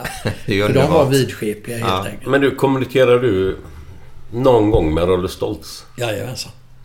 Jag, jag övertog ju honom efter eh, Lars-Gunnar. Okej. Så att jag hade roller till att börja med. Men då hade jag ju också känt mig för med Virus Lindberg. Ja. Så Virus och jag kommenterade en hel del. Och jag vill inte förknippas med Lars-Gunnar Rolle för de var så fenomenalt bra på sitt sätt. Och jag kunde inte bli bättre eller lika bra som Lars-Gunnar Rolle. Men däremot så kunde jag göra något nytt då som Arne och Virus och Arne och Ankan så småningom då. Arne och Bork. Jag har kommenterat med rätt många. Men stämmer det alla de här som han har gjort, eh, Rolle Stoltz, med uttalandena som man har hört eller som han har snackat om? Eller? Ja, ja. Rolle var ju fantastisk. Han hade ju citat som är Ja, inte ja. av denna värld. Nej, men är helt fantastisk. Och han sa ju då, han var ju som den kände stumfilmsstjärnan och Buster Keaton. Han höll ju masken hela tiden. Så han sa ju de mest fantastiska saker men drog inte ens på munnen och alla andra vek ju sig av skratt. Va? Men Rolle var iskall och hade en fenomenal förmåga att pricka in poäng överallt. Men det var ju ett så strålande par. Lars-Gunnar Björklund, Rolle Stolt. Så att det var nog någon sorts självbevarelsedrift så tänkte jag, jag kan inte bara ärva Rolle utan jag måste hitta något annat och något nytt. Så då, då var det ju Virus Lindberg. Och det gick ju väldigt bra. Och sen var det Leif Bork och det gick också bra. Och sen blev det Ankan. Och det gick bra. Men jag vill inte jämföra. För de hade varit så fenomenala på sitt sätt. Lars-Gunnar och Rolle. Det gick inte att kopiera. Nej, men det är väl bra att försöka hitta sin egna. För jag kan Ja. tänka mig om man kommer upp idag då som en ung eh, pojke eller tjej ska in Ja. i det här. Och så man det ska nog göra sitt eget. Ja, Ja. men det är nog lätt att man försöker ta rygg på någon och försöker Ja. härma. För man säger att det där slår ju, det är ju bra. Och så gör man det. Och då blir det en kopia Ja, som det- blir oftast blir en B-kopia också Ja, av det är ju själva originalet. Det är sällan som kopian blir bättre än originalet. Man kan ju naturligtvis influeras och ta in vissa saker. Mm. Men man ska bygga på sin egen personlighet. Men det stämmer det med Rolle Stolt, det här när de frågar honom vad skulle du varit om du inte hade varit hockeyspelare? Vad hade du valt för sport då? Mm. Och han var ju väldigt... Han var lite trög, långsam men en jävla spelare. Ja, var ju jättesnabb i huvudet Ja, alltså. ja. Men eh, stämmer det här citatet Var att... det Fia med kluff då eller något sånt där? Nej, men han sa... Ja, då skulle du ha blivit 100 meters löpare. Ja, just Tre tjuvstarter och sen kan de åka hem igen. Ja, det. Ja, det kan nog stämma. Ja. Och det var, gick, om man nu var tvungen att springa så var det inte så långt heller. Ja, han var rolig där. Men han var väl landslagsman i mer än... eh, Var han i bandy också eller? eller Det var han antagligen, men det var nog bara hockey som man var riktigt stor. Men, Men på det den var ju tiden många kunde på man, den tiden som som var- kunde vara i, Ja. två, i två sporter. Tumba Ja. var i tre sporter? Eller? Ja, var det Hockey, Tumba som var- Och, ja. eller, men då var det väl bandy också på Tumba då säkert. Men sen blev han ju duktig i golf också. Ja. Mm. Drog inte han igång lite golf? Var det Jo, Ryssland jo. eller någonting? Eller Kina eller? Byggde inte han Ja, golfbanor var och det? fantastisk. Men han har väl en eh, golfbana här i Stockholm? eller? Ja. Och han, eh, hans son Johan Tumba var ju också duktig golfspelare. Mm. Men och, han, nu när du säger det. Var, var, det- var det han som... Jag, inte medvetet eller inte, men var det inte något med scorekortet med honom? Tumbas pojk där. Jo, det, jo, han lämnade några, in ett scorekort som inte var korrekt Ja, det utan det var ett slag var mindre. Men det var mygel eller? Jo, jag tror att det stämmer. Det kan jag väl kalla det. Alltså man kan ju fylla i fel, så kan vi säga. Exakt. Det vet vi ju inte, Ja. men eh, det var fel ifyllt i alla Ja, det fall. blev lite skandal. Ja, eh, på tal om Tumba då. Just det. Eh, som är en- annars är en br- bra handbollsklubb. Tumba. Ja, det var det också. Ja. Just det. Ja. Stämmer det. Men du, vad är det mest... eh, Du har ju kommenterat mycket, men vad är den mest udda sporten du har kommenterat någon gång? Även om du bara gjort det en gång kanske, eller något eller? Vad kan det vara? Bågskyttar och sånt där? Bågskytte. Ja, men vi får väl låta han eh, dricka klart där. Vi sitter och dricker lite te och lite kaffe och lite vatten på Glenn. Ja, och Kerstin... eh, Och Kerstin har fixat och- bullar och bakat och gjort det jättetrevligt. Ja, perfekt. Och eh, bågskytte var vi inne på där och där hade vi en göteborgare som var väldigt duktig i ett OS här nu. Ja, det stämmer. Hette inte han Magnus något? Magnus Pettersson, Ja, hette Ja, han så? han nog, ja. Ja. tror jag. Ja, det stämmer. Ja. Nerifrån Lindome säger jag. Ja. Utan att veta Ja, hundra. ja, men jag det tror det var där nerifrån. Eh, Det var ju alltså... Det är lite roligt när det blir OS sånt en svensk är med. För jag menar till och med bågskytte. Då sitter man bara... eh, Alltså det blir ju spännande till och med. Man Ja, sitter ja. verkligen och håller tummarna. Alltså det, det är magiskt med OS. Definitivt. Kommer ni ihåg Ragnar Skanåker? Jajamän. Alltså, jag såg en annan gång när Ragnar var lite äldre och inte kanske var eh, just för att vinna det då. Men det är så roligt för de lyfter ju upp pickadollen och så har de ju några sekunder på sig att skjuta där. För skjuter de inte där så börjar de ju darra lite grann och då fick de ta ner den och så har de bara ett visst tidsspann innan de måste dra iväg det här skottet då. Och till och med pistolskytte kan bli jättespännande. Ja, ja, absolut. Det är helt otroligt det där med OS. Ja, det är det. Och det sätter ju en helt annan fart på spänningen. Mm. Att man till och med kan tycka att eh, bågskytte och pistolskytte och sånt blir jättespännande Ja. bara för att en svensk plötsligt är i final. Ja. Men den enda sport som jag kan tycka själv som inte är spännande i ett OS. Mm. Segling. Ja, Man det är ser ju fan inte vem som leder alltså. Nej. det Nej, går så- ju inte att följa med. På Nej, TV alltså. nej. Nej, de ligger Och på Kommer kommer du ihåg den svensken som vann ganska nyligen? Slog typ åtta eller någonting. Och så kom den över och så han gått in i mål fast ingen visste vem som hade Nej, vunnit ändå. det har du rätt i. Ingen vet någonting. och jag tror att de fick silver eller guld dessa svenskarna nu. Nu ber jag om ursäkt att jag inte kan det. Nej, nej. Alltså jag säger inte att segling är någon dålig sport Nej, på något nej. sätt. Utan det är bara Det är svårt det man, det är svårt om man inte fattar det liksom. Jag, jag, jag måste... Jag har ett svagt, svagt minne. Det var någon frågesport någon gång jag läste. Och vi är inne på bågskytte här nu. Så var det OS tidigt, eh, kanske till och med var första där 1896 eller om det var tidigt 1900-tal. Så hade de bågskytte men de kunde inte dela ut något pris till någon. Vet ni varför? Nej. Ingen träffar tavlan. Ni får gärna googla där ute och titta men... Jag tror det här är jättesant nämligen. Jag tror varit ett det. jävla bra gäng eller? Något. Inget repertoar, jag älskar ju den.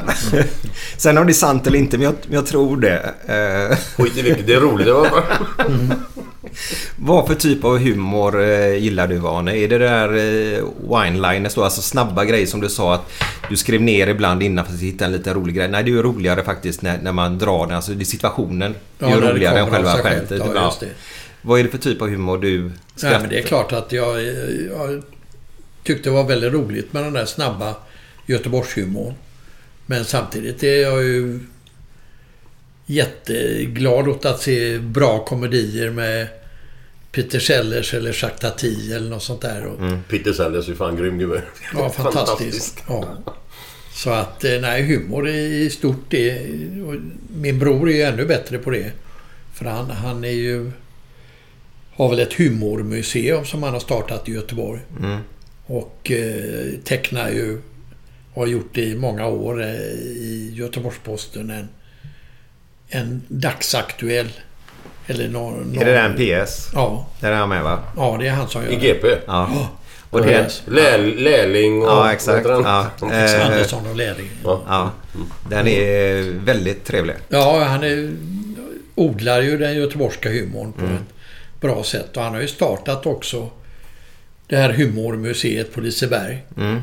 Och eh, han har... Eh, han ligger bakom mycket när det gäller eh, serier och humor. Han har ju en Adamsson-statyett som han delar ut varje år till den internationellt bästa serietecknaren och den bästa svenske. Jaha, Så att det, det, det har, på det sättet så har det ju kommit hit jättemånga fina. Mm. De som har tecknat Stålmannen och Kalanka i USA och sånt där. Och tagit emot priset på Liseberg. Vad lite man vet ibland Glenn. Ja, ja. Kom, kommer du ihåg att vi har varit med i samma frågesporttävling en gång? Nej. Jeopardy. Jaha.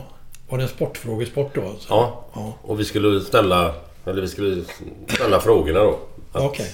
Ja, Med, med, Han läser svaret. ja, men det var ju det var du och jag och Stefan eh, Holm. Stefan Holm i final. Oj, ja då måste vi ha vunnit för Stefan Holm var ju grym. Ja, han vann ju naturligtvis. Men jag slog dig, kommer jag ihåg. Gjorde jag blev tvåa och du blev trea i finalen. Han var helt fantastisk. Och jag kommer ihåg att en av frågorna var om 100 meterslöparen från Ryssland 1976 eller någonting. 70, 76, 74. Ja, Borsov. Borsov, ja. Ja. ja. Den kunde jag och därför blev jag tvåa. Ja, det är bra. Ja, men, men Glenn, ni slog ju ut någon, någon eh, kort människa på, på, i semifinalen. Ja, ja för fan. Det var ju... eh, Loket eller? Nej, men... Eh, vänta här nu. Politiker. Alltså det, han, Göte, han Örgryte. Göteborg, ja. Han var tvungen att stå på en pall. Han var så Börjar på. P, P, P. Paul... Nej, Pag- Pagretski. Pag- Pag- Pag- Pagrotsky. Pagrotsky. Ja, just det. Pagrotsky. Leif Pagrotsky. Ja, ja, så heter han. Just det. Ja. Men han fick stå på, vad sa du, en ölback? Ja, eller en drickpall eller någonting. För han, han var ju så väldigt, var väldigt liten. liten, ja, just det. Så, så han kom upp i samma höjd nästan som oss Ja, då. just det. Ja. Ja, Liten eller kort? liten och kort. Liten och kort, ja. Hur var den historien förresten? Du berättade den.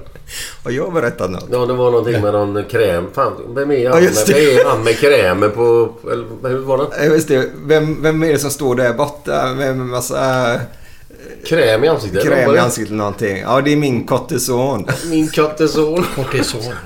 Ja, just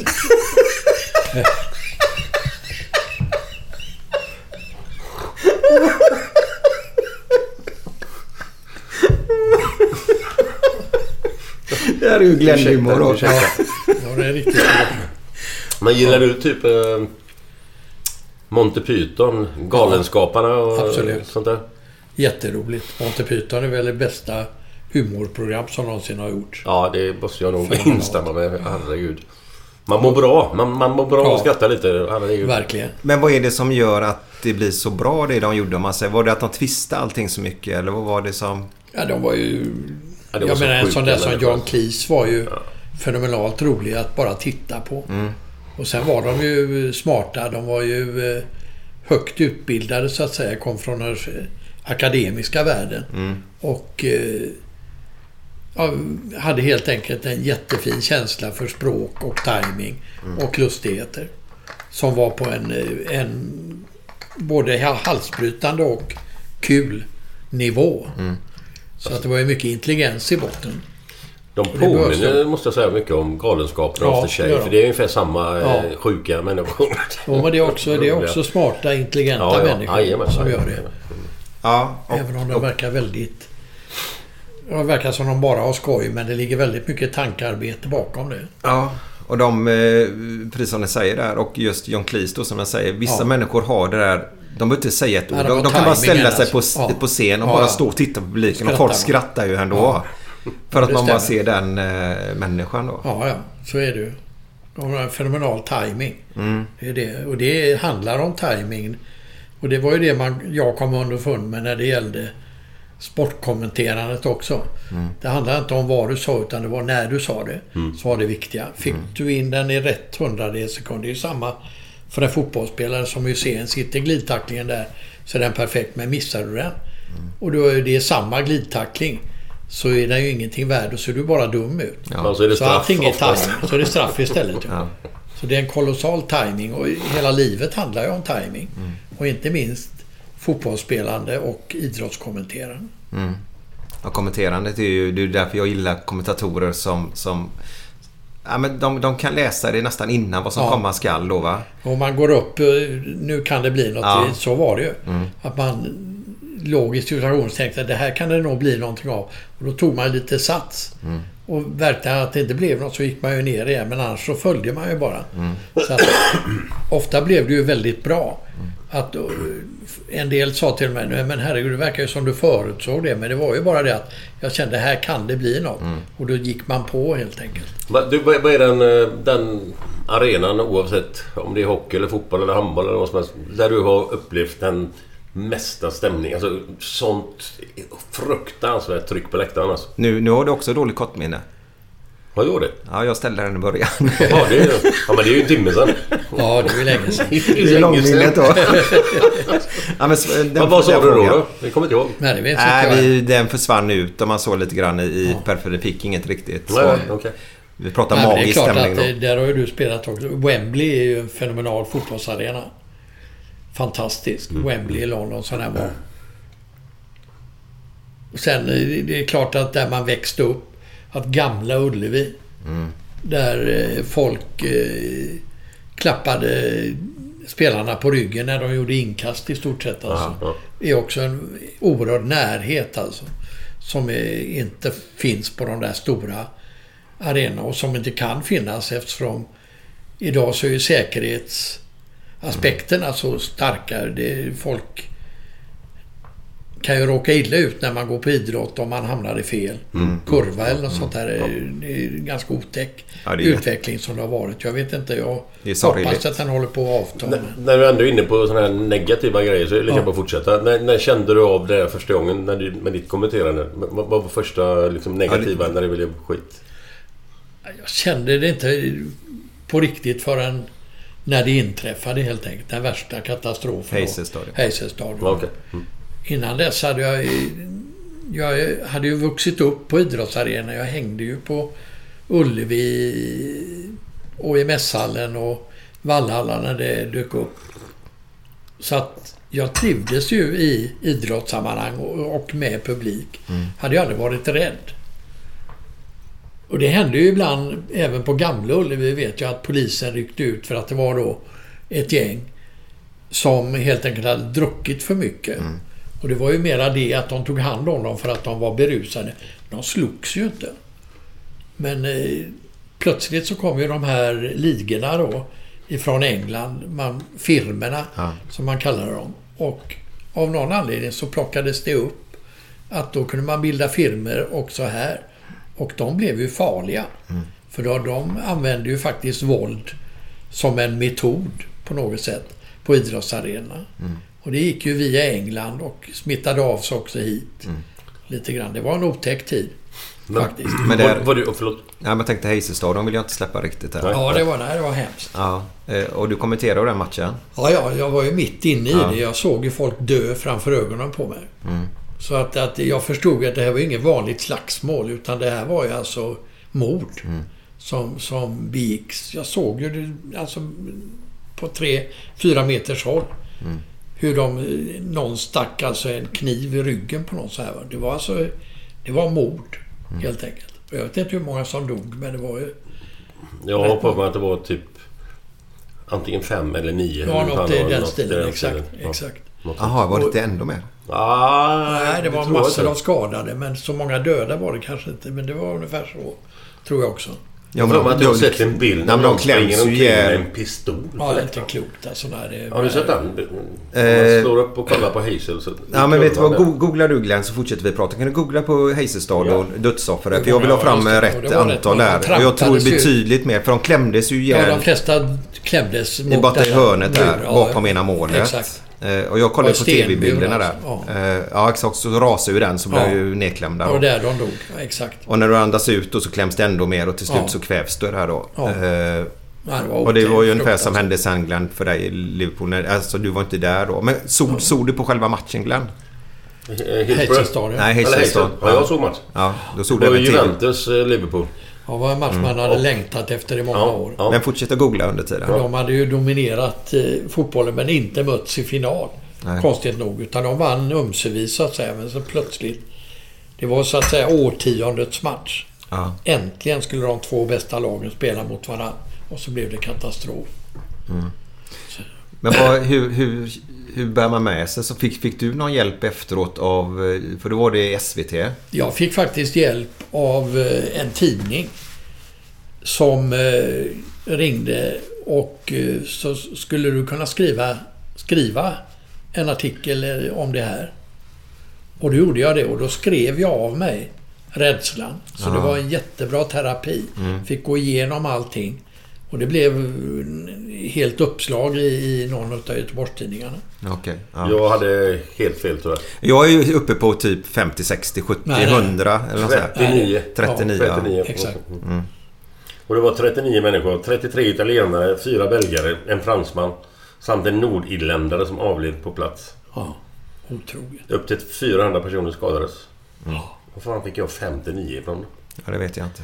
Nej. Men... Ja, Eh, det var hemskt. Ja, det, det, det, var, det, var, det var en väckarklocka där i, i en mörk tid runt om hela världen. För då Ja. var det ju mycket om man tar New York, alltså, eh, och så har vi då firmerna från England. Eh, alltså, Ja, det var en otäck tid. Var Ja. det faktiskt. Det var väldigt mycket arbetslöshet och, mm. och att man bildade ligor helt enkelt på ett sätt som inte hade gjorts förut. Vi gick ihop och slogs. Var du ofta över och kommenterade fotboll i England? eller? Ja, var jag. det var ju vi. Det var ju Lars-Gunnar, Leif Larsson, Olsberg, Jälevik och jag. Men vä- växlar ni om att sitta i studion och kommentera? Ja, så, det, ja. Lars-Gunnar satt, var väl med alltid, tror jag. I studion? Ja. Och åkte någon enstaka gång över och gjorde.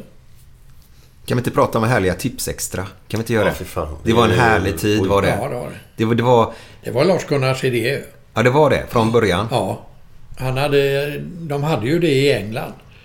Match of the day. Mm. Och då sa han, det där är ju någonting. Det skulle vi kunna ta. Så tog han kontakt med engelsmännen. Mm. Och de sa att jo, men det är okej, det kan... För det säger så mycket pengar, hur mycket det nu kan ha varit. Och det Mm. var ganska billigt kan jag tänka mig. Och plötsligt så kunde han ta den där Match of the day Mm. över till Sverige. Kommer du ihåg hur det lät den? Match för dig. Ja, den är- ja, just Exakt. Ja, nej, det kommer jag inte ihåg så Ja, han faktiskt. snodde ju nog den idén rakt av helt enkelt. Ja. Och eh, gjorde tips extra av det. Ja, men det var så himla bra. Det var, så, det var mysigt till och Ja, med. var alltså, fast om du inte var intresserad av själva fotbollen kan du skita i fotbollen. Men Ja. Ja, du hade ju tipset Ja, jämsides hela Och så tiden. plinget där utan där uppe. Ja, men alltså, bortsett från det så till och med innan och mellansnacket och det, det, var, det var lite mer underhållning på den Ja, tiden. var det. Jo, Lars-Gunnar var en fenomenal TV och radiopersonlighet Ja. som spred en kolossal värme och mycket humor. Ja. Och han, jag menar att utan Lars-Gunnar Björklund så hade ju inte jag funnits, höll jag på säga. Men jag hade ju inte blivit sportkommentator. Nej, nej. Utan det var ju en sån otrolig tillfällighet. Han var ju Hylands, en av Hylands tre. Det var ju Åke Strömmer, Bosse Hansson och Lars-Gunnar. Och Lars-Gunnar insåg att om han var kvar i Stockholm så skulle han alltså bli Hylands andre man. Eller möjligen tredje då. Och Så han åkte ner och tog Göteborg. Och då blev han ju nummer ett.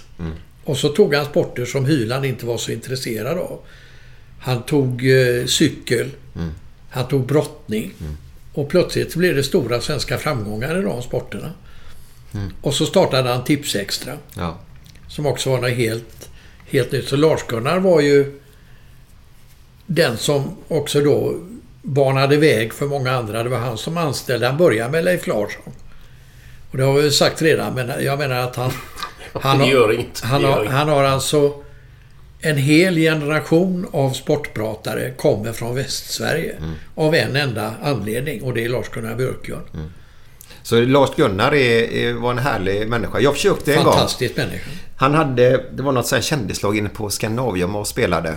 Mm. Du vet när man satte upp stora fotbollsmålen innan jag gjorde en liten Ja, typ fotbollsplan av det. Nackas minne var väl samma. Ja, typ något sånt där. Eh, Och då var det kändis. Och då var, då var det ett kändislag bland annat. Och då var han inne och spelade. Och Lars-Gunnar Björklund var ju ganska stor man. Ja, ja. Han var knubbig om man säger så. Ja, vi, det, gick snabb, det gick snabbare att hoppa över honom än springa runt honom kan vi säga. Eh, och så eh, alla vi som växte upp på den tiden såg ju upp till Lars-Gunnar Björklund väldigt mycket. Ja. Mr Lotto kan man kalla honom nästan Ja? Eh, och då kommer jag ihåg när jag var en liten sparver. Jag ville ha stora kortbyxor. Men det gick inte att köpa för på den tiden när ni spelade Glenn så satt ju allt ganska tight. Ja, det var ju som fan sån här eh, volleyboll... Ja, ja. Kortbyxor här uppe. bedrövligt. Jag ville ha stora fluffiga då. Så jag gick ner, skrev en lapp, satt på läktaren, skrev en liten lapp till honom. Så gick, gav jag den till honom till avbytarbåset där han satt då. Om jag kunde få köpa hans brallor. För då tänkte jag, då har jag hittat på stora byxor jag vill ha. Stora, ja. Men jag fick inget svar. Så jag, ja, skitsamma. Men det, de ska jag vilja köpa i alla fall då. Eh, nej, det var en härlig man var det. Ja, underbar. Och han ligger ju bakom som sagt var att, att eh, sportkommentators upptaget så att säga kom från Västsverige. Plötsligt var alla därifrån alltså. Och Men det jag- började med Leif Larsson som jag har sagt redan. Då. Ja. Men det, det, det, det blev en oerhört slagsida helt enkelt. Ja. Det fanns nästan inga stockholmare. Det fanns Bosse Hansson, Åke Mm. Strömmer. Men är inte Kinken i samma Lasse? King finns ju där jo, också. han är samma Stockholm era Ja, det han är. Han är väl är han idag? inne 75 där. eller vad är? Ja, jag vet inte när han... Men han är, ja, han är nog Men några la- år yngre. Enda felet på honom är ju... Han har bara ett fel. Han är ju en suverän människa. Men han har ett fel. Ja. Han håller på AIK. Ja. ja, det är tufft. Ja. Det där du pratade förut om det där gäller att gå upp i... Just när man ser att nu är det någonting spännande som håller på att hända i det. matchen där då. Tänk dig Niklas Holmgren och Glenn Hysén. Ja. Och så kanske Strömberg i bakgrunden. De tre kommenterar en match. Det har ju varit facett. Eh, bara Ja, bli inkast på planhalva i mitten så har det blivit facett vet du. Strömberg är ju väldigt bra. Ja, Väldigt bra. Men som sagt var, Holmgren eh, är ju facett. ganska jobbig emellanåt. Och så Glenn på TV3. Oj, oj, oj! Förlåt, nu skriker jag. Nej, men det var härliga tider Glenn. Strömberg är ju jättebra. Ja. Han förklarade en gång offside så att till och med den människan som aldrig sett fotboll innan Förstod vad det förstod var. vad det var. Ja, Ja. ja. Och kunna förklara offside till en människa som nej, inte fattar Nej, någonting det är imponerande. Ja, det är det. det. Jag har försökt i tre, tre år nu med Camilla hemma. Hon fattar fortfarande inte. Men då är frågan, är det Camilla det är fel på eller är Nej, det dig det är fel nej, på? det är fel på. Nej, det är fel på. Du får ta hem Glenn Strömberg så får han berätta. Du får ju bjuda Emma på middag. Ja. Eh, Glenn här nu då har ju, eh, kommer här snart, eftersom du fortfarande kan titta på TV och detta. Så, Ja. så kommer Hyséns snart. Han har gjort sån här reality-TV. Jaha, Där man får följa Glenn och det är start den 8 oktober. okej. På måndagar då. Ja, det är möjligt. Jag vet inte. Ja. Ja, det är ju måndag något? Eh, sen de går en gång i veckan eller inte, det vet jag inte. Ingen aning. Eh, så då får du följa Glenn lite mer Ja, det är noga. kul. Ja. När, när gjorde du ditt sista jobb? Kommer du ihåg det? Jag fick nog göra IFK Göteborg mot... Undrar vilka de... Jag hade börjat med en match. Eller som man kom ihåg så att säga. Och det var IFK Göteborg mot något. Är det Allsvenskan eller Det är Europa? Allsvenskan, eller? tror jag, ja. Inte i Europa utan Nej, det är- i Sverige. nej. Om det är IFK Göteborg Gais eller IFK Göteborg ÖIS eller något sånt där. Ja. Att, jag, att den fick jag avsluta med tror jag. Och det var ju... Jag var mer uppmärksammad än matchen vet jag. För att det var liksom... Det var känt att det här... Nu skulle Arne Ägfors göra sitt sista jobb. Så det var massor av fotografer som stod vända mot mig istället för mot planen Ah. och, och, och fotade. Hur känns det? Jo, det, det kändes ju jättekonstigt. Väldigt underligt. Jag har ju aldrig, aldrig faktiskt upplevt mig själv på något speciellt sätt, så att säga. Utan jag har ju bara haft roligt Mm. hela tiden. Och så har det andra kommit med. Och det tror jag är hemligheten bakom att, att eh, folk tyckte att det var bra. De märkte att jag gjorde det inte för att, att jag ville bli känd eller för att jag ville att det skulle vara någon som tyckte att det var väl bra. Jag gjorde det för att jag själv genuint tyckte att det här var vad jag ville göra. Och det här ville jag förmedla och kunde jag göra det så skulle jag göra det så bra som möjligt. Och där fanns ju Lars-Gunnar i bakgrunden hela tiden. Lars-Gunnar Björklund delade ut ganska många goda råd. Han sa att du ska alltså vara lika väl förberedd som de idrottsmän som du kommenterar. Mm. För det, det, du, det är du skyldig dem helt enkelt. Du får inte slarva. Du ska ha sovit ut. Du ska vara, eh, kunna laguppställningarna. Du ska kunna allting. Du ska vara i topptrim till den här matchen och du ska göra ditt absolut bästa. Det du kan prestera. För det är du skyldig dem där som, som eh, utför jobbet på plan eller på idrottsarenan. Det- Så att, att det var, det var, vi förberedde oss, vi som tog honom på allvar då, och det var vi ganska många som gjorde. Vi förberedde oss på det sättet. Att vi var eh, ungefär lika laddade. Jag vet, det, det visade sig just vid ett tillfälle, jag hade aldrig tänkt på det förut, att man gjorde ju de här förberedelserna och så gick man in och så körde man och så var det över så småningom. Och jag kom till en match, vad det nu kan ha varit för någonting. Och det var alltså en match som, eller en tillställning som inte blev av. Och då förstod jag hur laddad jag hade varit. För det tog alltså två, tre timmar för mig att gå ner i varv. Jag visste inte att jag var uppe i varv. Men jag var alltså så otroligt laddad inför varje och förberedd. Och när det inte blev av och det inte spelade så, så... Jag visste inte vad jag skulle göra av all energi och allt det här. Jag, det var, alltså, jag var helt hispig i en timme antagligen innan jag kunde lugna ner mig. Då först förstod jag hur mycket jag egentligen förberedde mig. Jag hade aldrig tänkt på det förut. Men det kan man inte tro när man, när man hörde dig kommentera. Nej, det var- så nej, det tror var man så bara att ledigt, han ja. kör detta rätt upp och ner. Ja, men det, smack, smack, smack. det är väl därför kan jag tänka mig då hemligheten med det hela när man är så laddad detta att då... Det, var därför det blev så bra. alltså. Exakt. det går att improvisera om du har en grund att stå på. Ja, ja. För att du visste ju alltid att om du hamnade lite på gungfly så kunde du genast gå tillbaka Mm. till kunskaperna igen. Och det, det som det gällde. Det är otroligt mycket timing. Mm. Det gäller ju att säga rätt sak i rätt ögonblick. Och det, det är egentligen viktigare än vad du säger. Att du har timingen. Så. Och är man då förberedd som du Ja, var och laddade upp så, Då har så du alla du det- möjligheter. Ja, du, du har en skön grund att stå på Det är ju samma som när Glenn springer ut en match. Mm. Att, att vi har tränat fruktansvärt bra och jag är i bra form nu.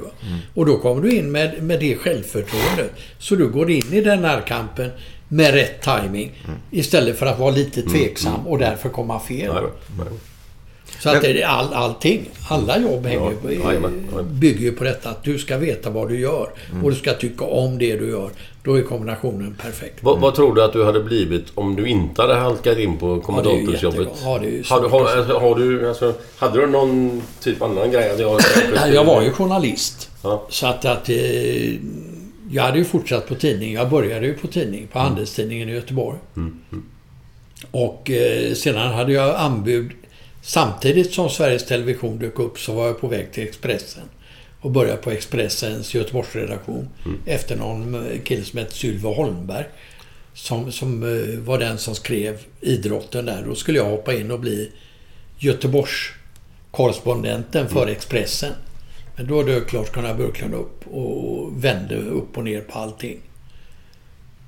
Och det var, det var ju som sagt var, det var ju frapperande då. Och jag vet inte om folk tänkte på det, men alla kom från Göteborg. Bara en fråga där Ja. Glenn. Eh, Hade du något mer citat? Ja, det, jag, jag, men kommenterar du OS-finalen mellan USA och Sovjetunionen? Ja, i basket ja. Jajamän. ja. Men det var någonting därifrån också. Jag kommer inte ihåg vad det var nu men... Nej, men det var ju... Det, var ju fem- så, det, blev ju en, det skilde på en poäng eller någonting. Exakt. Ja, något. Ja, det skilde det ju. Det var ju förlängning. Ja, de spelar ju om flera gånger också. Ja. Och så blev det väl en långboll eller någonting? Ja, något eller? sånt där. Ja, just det. Ja, det var helt fantastiskt. Då sa du Och det var väl där. Beloff, tror jag, som gjorde sista poängen för ryssarna. Ja, okej. Ja, det var, det var, ja, det var grymt var det. Var det 72? Ja, jag tror det. München, var det det också? Det kanske var. 72 ja. Var eh, skidor och sånt, bara en liten snabbis utstickare eh, med plex. Var det eller? Nej, vem var det som hade... hade... Plex hade skidorna, Ja. ja. längdskidorna och utförsåkningen också. Jag gjorde någon enstaka. Jag var eh, speaker vet jag i Gällivare på någon sån där världscuptävling någon gång. Men jag gjorde nog aldrig. Jag fick hoppa in och göra när ljudet försvann så att säga. Om man satt som programledare i studion Ja. så fick man gå in Just det. och snacka till de bilder som kom då. Mm. Men annars gjorde jag aldrig utförsåkning. Var det Dundret? Ja, Gällivare? Gällivare ja. Mm. Stämmer. Så du jag kan lite skidåkning också? Ja, ja. Var Ingmar Stenmark där? Träffade du honom mycket? Ja, jag träffade honom en Ja. del. Han var ju en jättefin kille. Mm. Verkligen. Men var han så eh, genuint blyg och ren? Ja, han var eh, tillbakadragen helt enkelt. Ja. Och, men på ett väldigt naturligt och bra sätt så att säga. Det var, han trivdes bäst med att vara för sig själv helt enkelt. Eller vara tillsammans med sina bästa vänner. Och åka Ja. skidor var det roligaste han visste. Så och han tyckte inte det var något märkvärdigt utan... Det är bara åk? Ja, det var, var bara åk. Det Ja. var faktiskt det. Eh, Så att... eh, Att han blev känd var nog eh, egentligen något ganska jobbigt för Mm, honom. Utan han ville gärna åka och han ville gärna vinna men det var ganska jobbigt att han måste ge en massa intervjuer efter att han hade vunnit. Mm. Jag- så jag att det var nästan så han... Jag glömmer ju aldrig när Han han... kunde få för sig att förlora nästan bara för att slippa bli intervjuad. han, han, han blev intervjuad av någon... För han tränar ju och går på lina på att hålla Ja, balansen gjorde och sådär. Exakt. Och då frågade ju gubben hur länge kan, Ingmar, hur länge kan du gå på, på lina? Hur långt? Ja, jag går till jag ramlar ner. Ja, ja. Ja. Det är bara det var så. Får jag, får jag ta det en var liten... lite svårare än så. Nej. Ralf Edström spelar ju i Monaco. Ja. Eh, Och Ralf och jag var ju jättegoda vänner. ja. Vi skrev ju en bok ihop till och med. Ja. Gör så Eh, gott den kan. Ja, exakt. Eh, Men det var att Ralf träffade ju Ingmar i Monaco. Ja. Så, och då var Ingmars mamma med där också tror jag.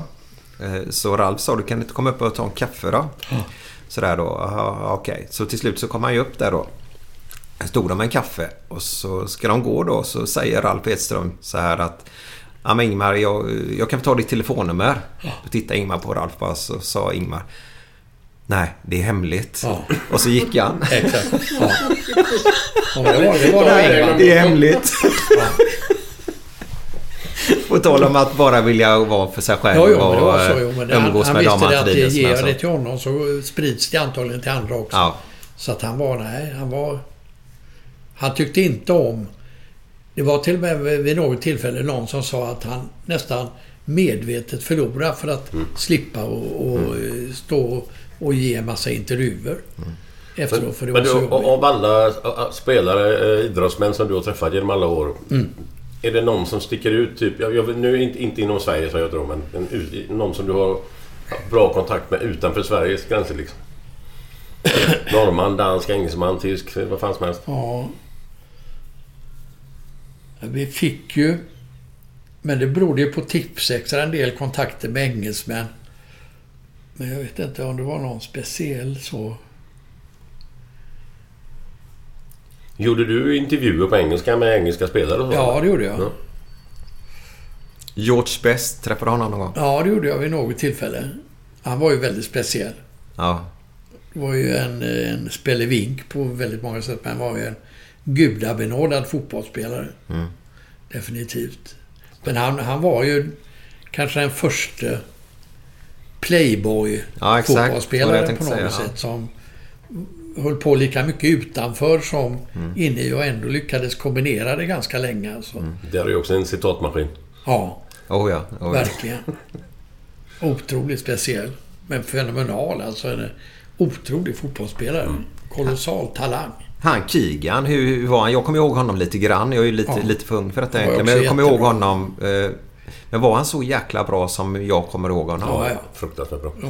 Sen han, han var ju ingen direkt som stack ut hakan vid sidan om. Han, han, om du jämför han med George Best så är det ju som två killar. Ja, ja, väldigt. Ja. Keegan var ju en väldigt Men lika bra, lika bra fotbollsspelare. Ja, ja. för fan. Enorm. Snabb och eh, målfarlig. Han var heller inte så lång va? Nej, Nej. han var ju görliten. Och så spelade han ihop med en som heter John Toshak som var nä, nästan två meter lång. Ja. De kombinerade varandra Liverpool, ja, jävligt bra. det. Eller kombinera, komplettera heter. Ja. Komplettera, ja. Där, eh, jag, jag var intresserad eftersom du var i Europet där då eh, Arne. Där. Kom, kommer du ihåg? Hette han Ardiles va? Från Argentina. Osvaldo. Som Var och då låg, väl, låg inte England och Argentina i krig också då? Jo, det gjorde de nog. Och så var han ett bland de få proffsen i, I i England, England. ja. Ja, det stämmer. De hade ju två argentinare i Ja. Tottenham. Vem var den andra? Det var han... Ardiles och Ricardo Villa. Via, ja. Villa. Ja, okej. Ja, stämmer. Kommer jag inte ihåg. De Vänster spelade ytter, samtidigt. va? Ja, jag kommer inte exakt Han var anfallsspelare vi i alla fall. Mm. Adilis var mittfältare. Ja. Var, var, Fantastiskt bra. hur, hur gick snacket? Var, var det så... Jag är ju lite för ung för att komma ihåg exakt sådär men var det inte väldigt eh, känsligt det där? Du menar kriget mellan Argentina Ja, och så England? ha en engelsk... Eller en... eh, Argentinare i laget. Ja, exakt. och det var det väl antagligen. Men jag tror inte att de ändå led särskilt mycket av det. Utan det... Nej. Var det Falklands... Öarna, det ja. stämmer. ja. Det var inte så länge sedan det Adilis var... var en fantastisk fotbollsspelare. Ja, ja. Liten, eh, ettrig. Ja. Jag tror att han fortfarande är kvar i England på något sätt. Om han är i ja. Tottenham vet jag inte men... Osvaldo. Han är uppe i styrelsen någonstans. Jag vill i alla fall avsluta med att det var en härlig tid förut på det sättet att när man kollar på Tipsextra och så hade det snöat där. Ja. Då tog man fram antagligen en röd eller en grön boll och så sopade man sidlinjerna bara. Orange boll. Orange, ja. Orange boll ja. ofta. Ja, just det. Eh, och så, så ut och spela bara fast det snöade och så Ja. fick folk bara skotta fram eh, linjerna som man såg var Ja, mittlinjen och fan. kanterna var. Det är sport. Jag älskar det. Jag kan inte hjälpa det. Jag älskar det verkligen. Vilken var den första matchen? I, på I Tipsextra? Jag vet inte. Jag har för mig att det var Wolverhampton var inblandad. Ja, det var det säkert. Det var väldigt... Mot det, det var. Mid, Midlands var ju det distrikt vi fick Mm. sända ifrån. Så att det var ju... Vi hade ju tur om Manchester United kom dit då. Ja. Att man kunde sända den också. Men annars kunde man ju inte följa Manchester United. Utan vi följde ju Wolverhampton. Mm. Och eh, vad det var det mer för lag där? Sunderland var inte de med den? Ja, de var nog där nere också. Ja. Så, Sunderland ligger ju högt Jo, men alltså om det var Wolverhampton och Sunderland som spelade. ja, kommer så inte var det, första men- matchen. Ja, just det. Men du var inne på United där. Eh, den flygolyckan som hände där. Ja. Har du något minne av det? Ja, det har man ju. Jag var ju United-fan som de flesta som höll på ett utländskt lag höll ju på United i Göteborg. Så att eh, det var, det var ju en smäll, verkligen, för hela fotbollsvärlden. För det var ju... Det var väl världens bästa klubblag i det ögonblicket som det inträffade. Var det 68? Ja. Det var en jättehemsk historia. Och ett helt lag utplånas i stort sett. Och växer upp igen och kommer tillbaka. Det är starkt också. Men hade ju ett otrolig sympati ifrån hela världen. Det var ju en... Det var då Matt Bussy Ja, kom in i Busby bilden. Babes. Busby Babes, ja. Ja. Det var... Hur länge var du i England? Tre år. Tre år var du där. Och Det är Glenn en var... speciell atmosfär. Ja, fan, det är Enormt alltså. Helt sjukt. Ja, det är det verkligen. Ja, där är fotboll stort. Och då var det fortfarande ståplats. Ja. Ja. Men du var ju också... Eh, eh, eh, du var ju också... När du kom till Liverpool, Glenn, då hade du precis... Eh, eh, vad heter den? Eh, Olyckan. Hillsborough. Hillsborough. Mm. Hillsborough, just hade ju hänt då. Där var det ju... Var det 89 som dog eller något eller? 96. 96 till och med. alltså. Och det var inte många som var över 30 alltså. Nej. Nej. Och det var också kläm... Alltså kvävning. De Man klämdes. släppte in för mycket folk på läktaren. Och så fanns det staket längst ner. Så alla Ja. tryckte sig in i skiten där. Ja. Tills det brakade lust och så alla kom ut på planen. Då blev det ju inget mer som dog liksom. Det är Så fruktansvärt. därför de tog bort alla staket på alla arenor runt om i hela England. Ja. Ja, fy det fan, var det, den första, var- alltså det första vi gjorde, när, eller vi... Mm. När jag kom till Liverpool. Det här är ju fan sorgligt alltså. Det första man fick göra var att åka omkring till massa sjukhus. Ja. Detta, detta hände ju i maj 88 och jag kom dit... Eller i maj eh, 89 var det va? Ja. Och jag kom dit i juli till nästa säsong när den började. då. Oj, och det första vi fick göra var att åka runt i olika, klubb, eller i olika sjukhus. Besöka Liverpool-supportrar Offren, som alltså. låg i respirator. Det var Liverpool på hela väggarna. Och vi skulle dit. Jag kommer ihåg, det var jag, Steve McMahon, Ronnie Whelan, Allan Hansen på ett ställe. Ligger en kille, 17 år, en som har slang. Han vet, det finns ju ingen... Det kan ju bara gå åt ett håll liksom. Hemskt. Ja. Fy fan alltså. Fruktansvärt. Blah. Kommer Och du... vad, vad, vad fotbollen kunde ställa till med alltså. Ja. Det var ju ganska otroligt. Det var ju bara fotbollen som råkade ut för det. Det var ju inte sånt i ishockey eller i Nej, Ja, nej. nej. någonting annat. Det var fotboll. Och det var ju engelsmännen som hade startat de här ligorna. Och det Nu var ju inte detta någon huligangrej utan det Nej, var ju bara... olyckshändelse, exakt. Men det Heisel var ju det. Ja, Men jag tänkte på... Nu kommer inte jag ihåg, nu måste ni hjälpa mig för jag tror ni kommer ihåg det. Det var en läktare, var det Blackbirds? Nej, det var en läktare som började brinna också. Ja, det var inte Blackburn. Det En var- träläktare. Ja, exakt. Det, det, Jag kommer ihåg att sitta framför tv-bilden och se den idag. framför mig. Brad, Bradford eller någonting var det. fruktansvärt. Ja. Det var också en sån här Ja. katastrof Det nog... Men det var ju när vi åkte på Tipsextra där så åkte man ju med hjärtat i halsgropen till vissa arenor och tänkte undra vad som händer. Och man, man gick in och satte sig liksom och kollade hela tiden runt omkring. Vad är det? Finns det vakter här? Och, ja, det, det, var, det var en otäck stämning i några månader där i samband med de här katastroferna. Men just det du säger där. För jag tror att det var någon gubbe som hade slängt en cigarettfimp mellan spelarna på läktaren och så hade det tagit eld under. I några jävla grejer och så bara... Exakt. Och det, det, eld när det väl får fäste så det går så jävla snabbt. Man Det var fattar mycket inte hur snabbt det går. träläktare i England Ja, ja, också.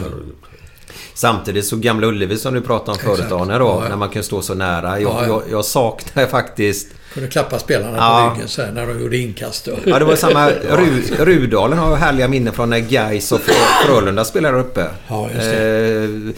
Eh, till och med Blåvitt har ju spelat där uppe. Eh, till och med. Men eh, alltså... Nej, men, där, fullt hus där uppe. Alltså det blir ju magisk stämning. Det, är det. det blir det där lilla gamla goa på något sätt. Precis. Och tyvärr då så, så, så saknar man ju det. Ja.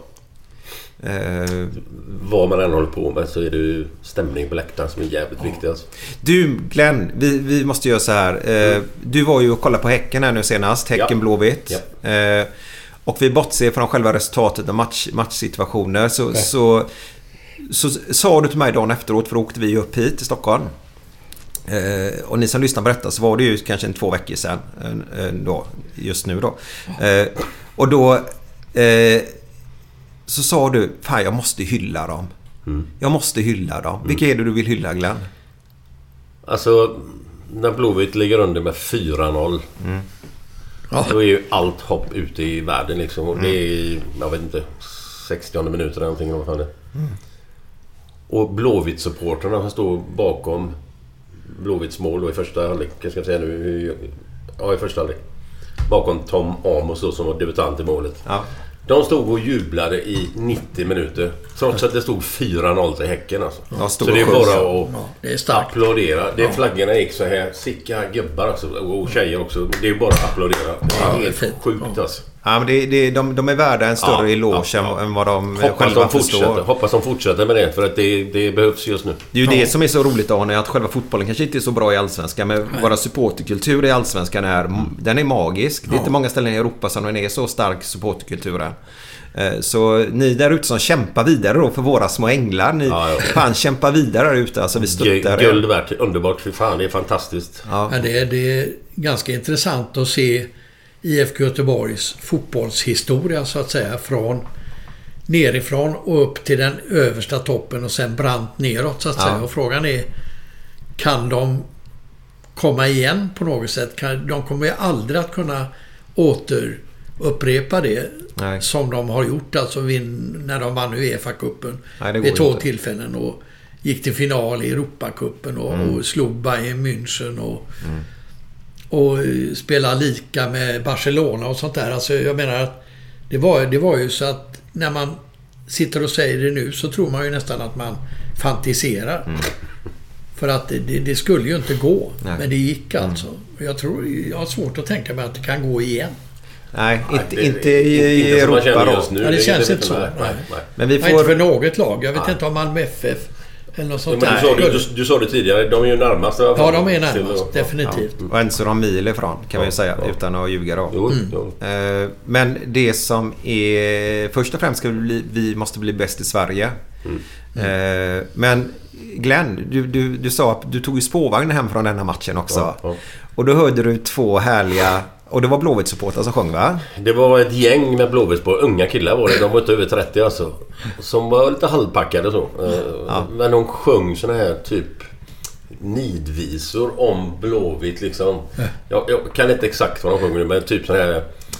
Vi förlorar bara idag med 4-0, med 4-0. 4-1. Eller 4-1, 4-1. Vi trodde det skulle bli 4-0. Och så sjunger 10-12 stycken på skämt då. Det är Ja, skämt och skämt lite allvar. är det. Ja, ja, det är det. Men bara den grejen liksom att fan... Wow. Ja. Kunde Jag göra skämta om det lite grann alltså. också. Just det. Ja, man måste kunna skämta om det. Ja, ja, ja. Eh, Resultatet är gjort och... Men det var någon annan visa där också då, men den kanske du har glömt av nu då. Ja, vilken var det då? Det var... Som var lite gulligare där.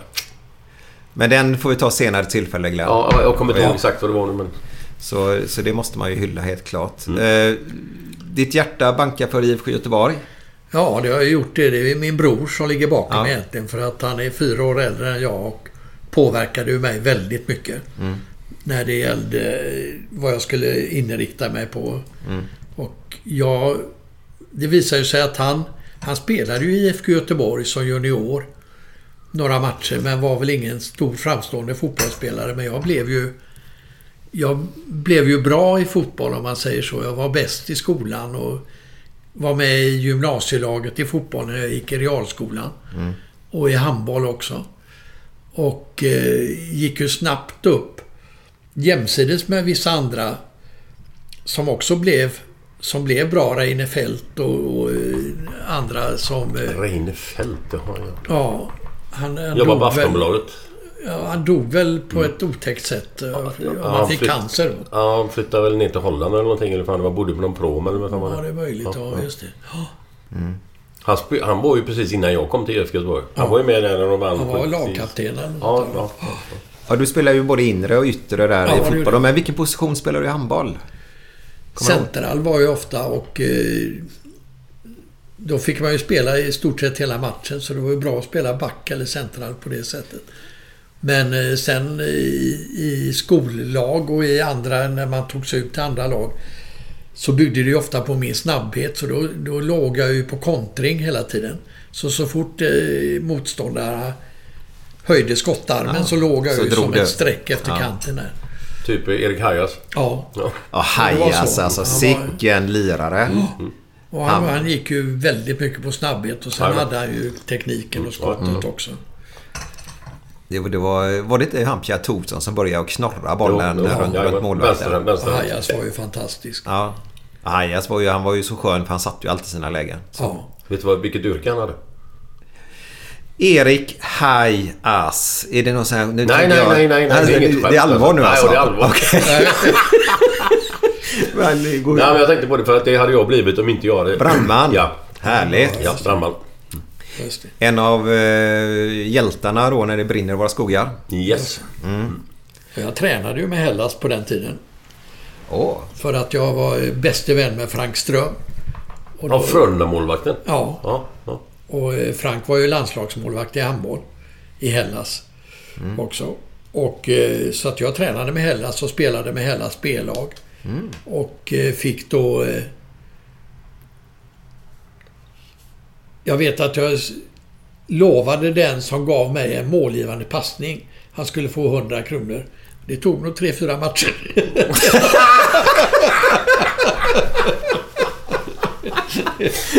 Tre, fyra matcher också. Åh, herregud. Vad fan, vad hette han? Vad hette han? Eh, Lennart någonting. Vad hette han? som- Lennart Eriksson. Ja, Lennart Eriksson. Ja, Lennart. fantastiskt. Dan Eriksson, Lennart Eriksson, Kutte Kjell. Kutte Frank Kjell, Ström. Ja, ja, ja. Det var ett fenomenalt lag. Eh, Göran Hård av Segerstad. Ja, ja, ja. Fischerström, Johan ja Fischerström. Johan Fischerström var också en snabb jävel. Ja, kan, vilket lag alltså. Helt otroligt. Och de tränade jag med. Så jag spelade ju i hela spellag på den tiden. Jag kommer ihåg att jag såg dem i en SM-final mot Heim Mm. i Frölundaborg. Ja, det stämmer nog. 70-talet någon gång. Fantastiskt mycket folk då. Ja, ja, ruggigt. Ja, och Hellas var enormt bra. Och Frank Ström var ju en otrolig målvakt. Ja, ja. Och han var dessutom väldigt bra fotbollsmålvakt. Så jag vet att jag tipsade AIK om det och sa att, att eh, för de fick någon skada på någon målvakt. Så hade men Frank Ström är jätte... Vadå, han är väl handbollsmålvakt? Ja, men han, han har stått i mål i Frölunda i fotboll också. Han är bra där. Så de tog honom till en träning. Och han övertygades så otroligt så han skulle stå nästa allsvenska match. Men Frank Ström var ju affärsman. Nästan mer än han var idrottsman. Så att han, han sa att ja, då ska jag ha 5000 kronor per match eller något i den stilen. Oj. Och det gick de ju inte med på. Nej. Och då sa han nej, men då spelar jag inte. Nej, nej, nej. Det blev inget. Men var du med han även privat och så? Eller? Ja, ja, vi umgicks jättemycket. Vi För- var absolut bästa vänner. En kompis till mig, Tommy Simonsson. Kommer du, du vet inte vem Nej, det är? nej, En kille med puckel. Ja, nej. Han kände Frank Ström. Han, de var ju jävligt nära. Jag tänkte om du visste Ja, vem nej, var. det visste jag inte det nej.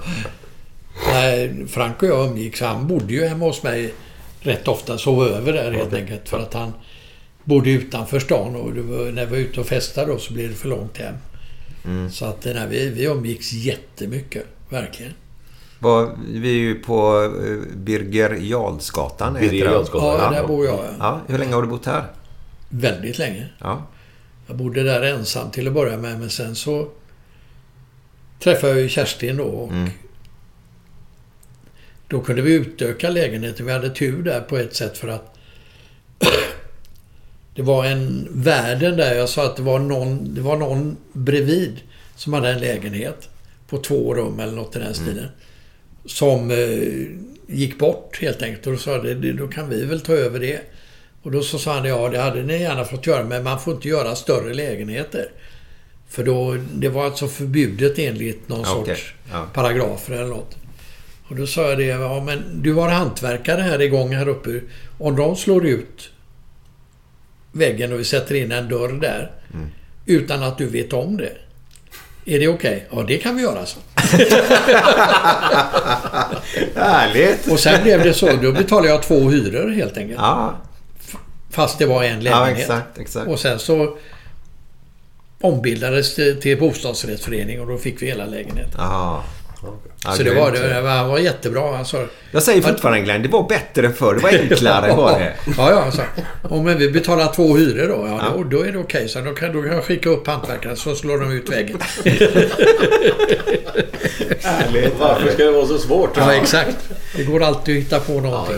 Vi ska runda av här nu. Yes. Ska vi göra. Eh, och jag tror faktiskt att jag har en, en, en eh, härlig låt som vi vill spela för dig. Okej. Eh, som Skytts har sjungit in. Ja.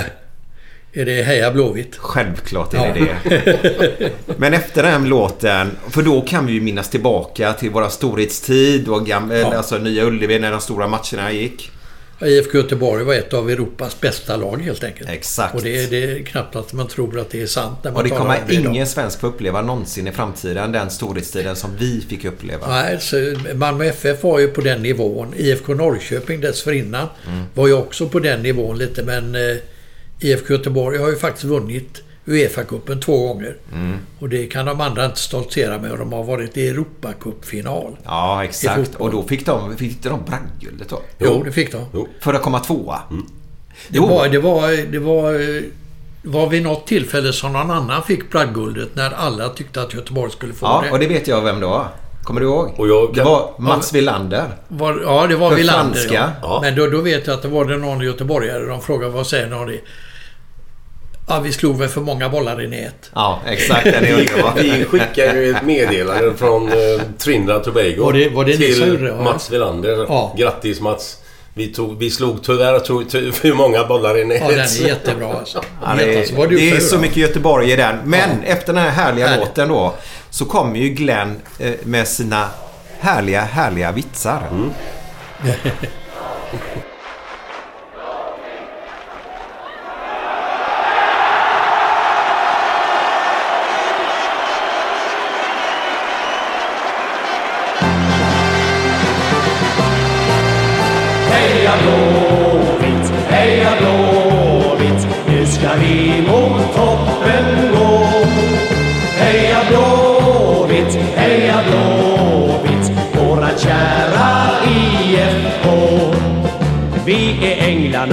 mötet och publikens eget lag. Vi ska visa var vi går för nu ska det bli friska tag. Och den gamla traditionen, den ska alltid finnas kvar. Vi ska minnas Beppe Johansson i alla våra dagar. Heja Blåvitt, heja Blåvitt, nu ska vi mot toppen gå. Heja Blåvitt, heja Blåvitt, våra kära IFK. Att skåda, ja jag säger bara det. Vi är killar som kan lira, det är oss som de vill se. Och det dröjer inte länge förrän bollen går i mål. Hela Ullevi förenar sig i ett och samma vrål. Heja Blåvitt, heja Blåvitt, nu ska vi mot toppen gå. Heja Blåvitt, heja Blåvitt, våra kära IFK. Och när killarna i laget har lagt upp sin taktik. Ja, då går det som en dans och vi får höra nätmusik. Ty att vinna alla matcher, det är det vi kämpar för. Så sjung med oss allesammans ut i våran änglakör. Heja Blåvitt, heja Blåvitt Nu ska vi mot toppen gå Heja Blåvitt, heja Blåvitt kära IFK Heja Blåvitt, heja Blåvitt. Nu ska vi mot toppen gå. Heja Blåvitt, heja Blåvitt. Våra kära IFK Det var en liten pojke som frågade sin pappa. Pappa, är det sant att i vissa delar av Afrika känner inte mannen sin hustru innan de gifter sig? Pappan svarar. Så är det i alla länder min lille son.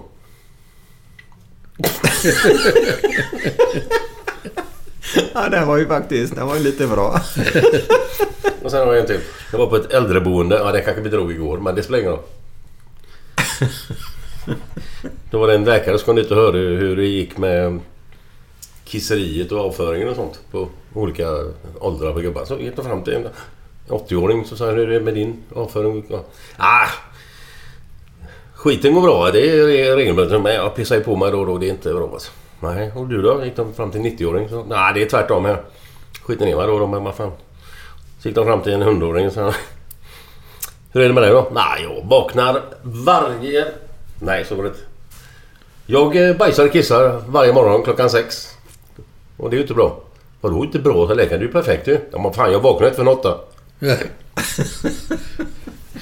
Ja, det, det, det är den nivån. Arne, Ja. ett stort, stort tack för att vi Tack fick komma. Underbart. Tack så jävla mycket. Absolut. Helt underbart. Går, går det att eh, göra någonting av all det här snacket? Det, det, alltså, nej, jag, jag bugar och bockar. Jag har haft en magisk stund här nu. Tack Ja, snälla. Tack så Det var mycket. grymt.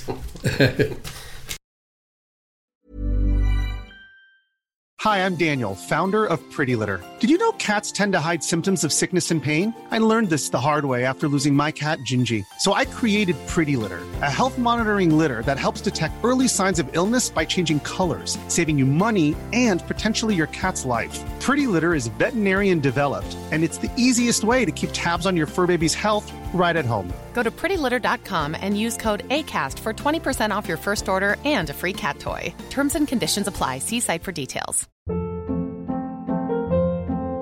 Hold up. What was that? Boring. No flavor. That was as bad as those leftovers you ate all week. Kiki Palmer here, and it's time to say hello to something fresh and guilt-free. Hello Fresh. Jazz up dinner with pecan-crusted chicken or garlic butter shrimp scampi. Now that's music to my mouth. Hello Fresh. Let's get this dinner party started. Discover all the delicious possibilities at hellofresh.com.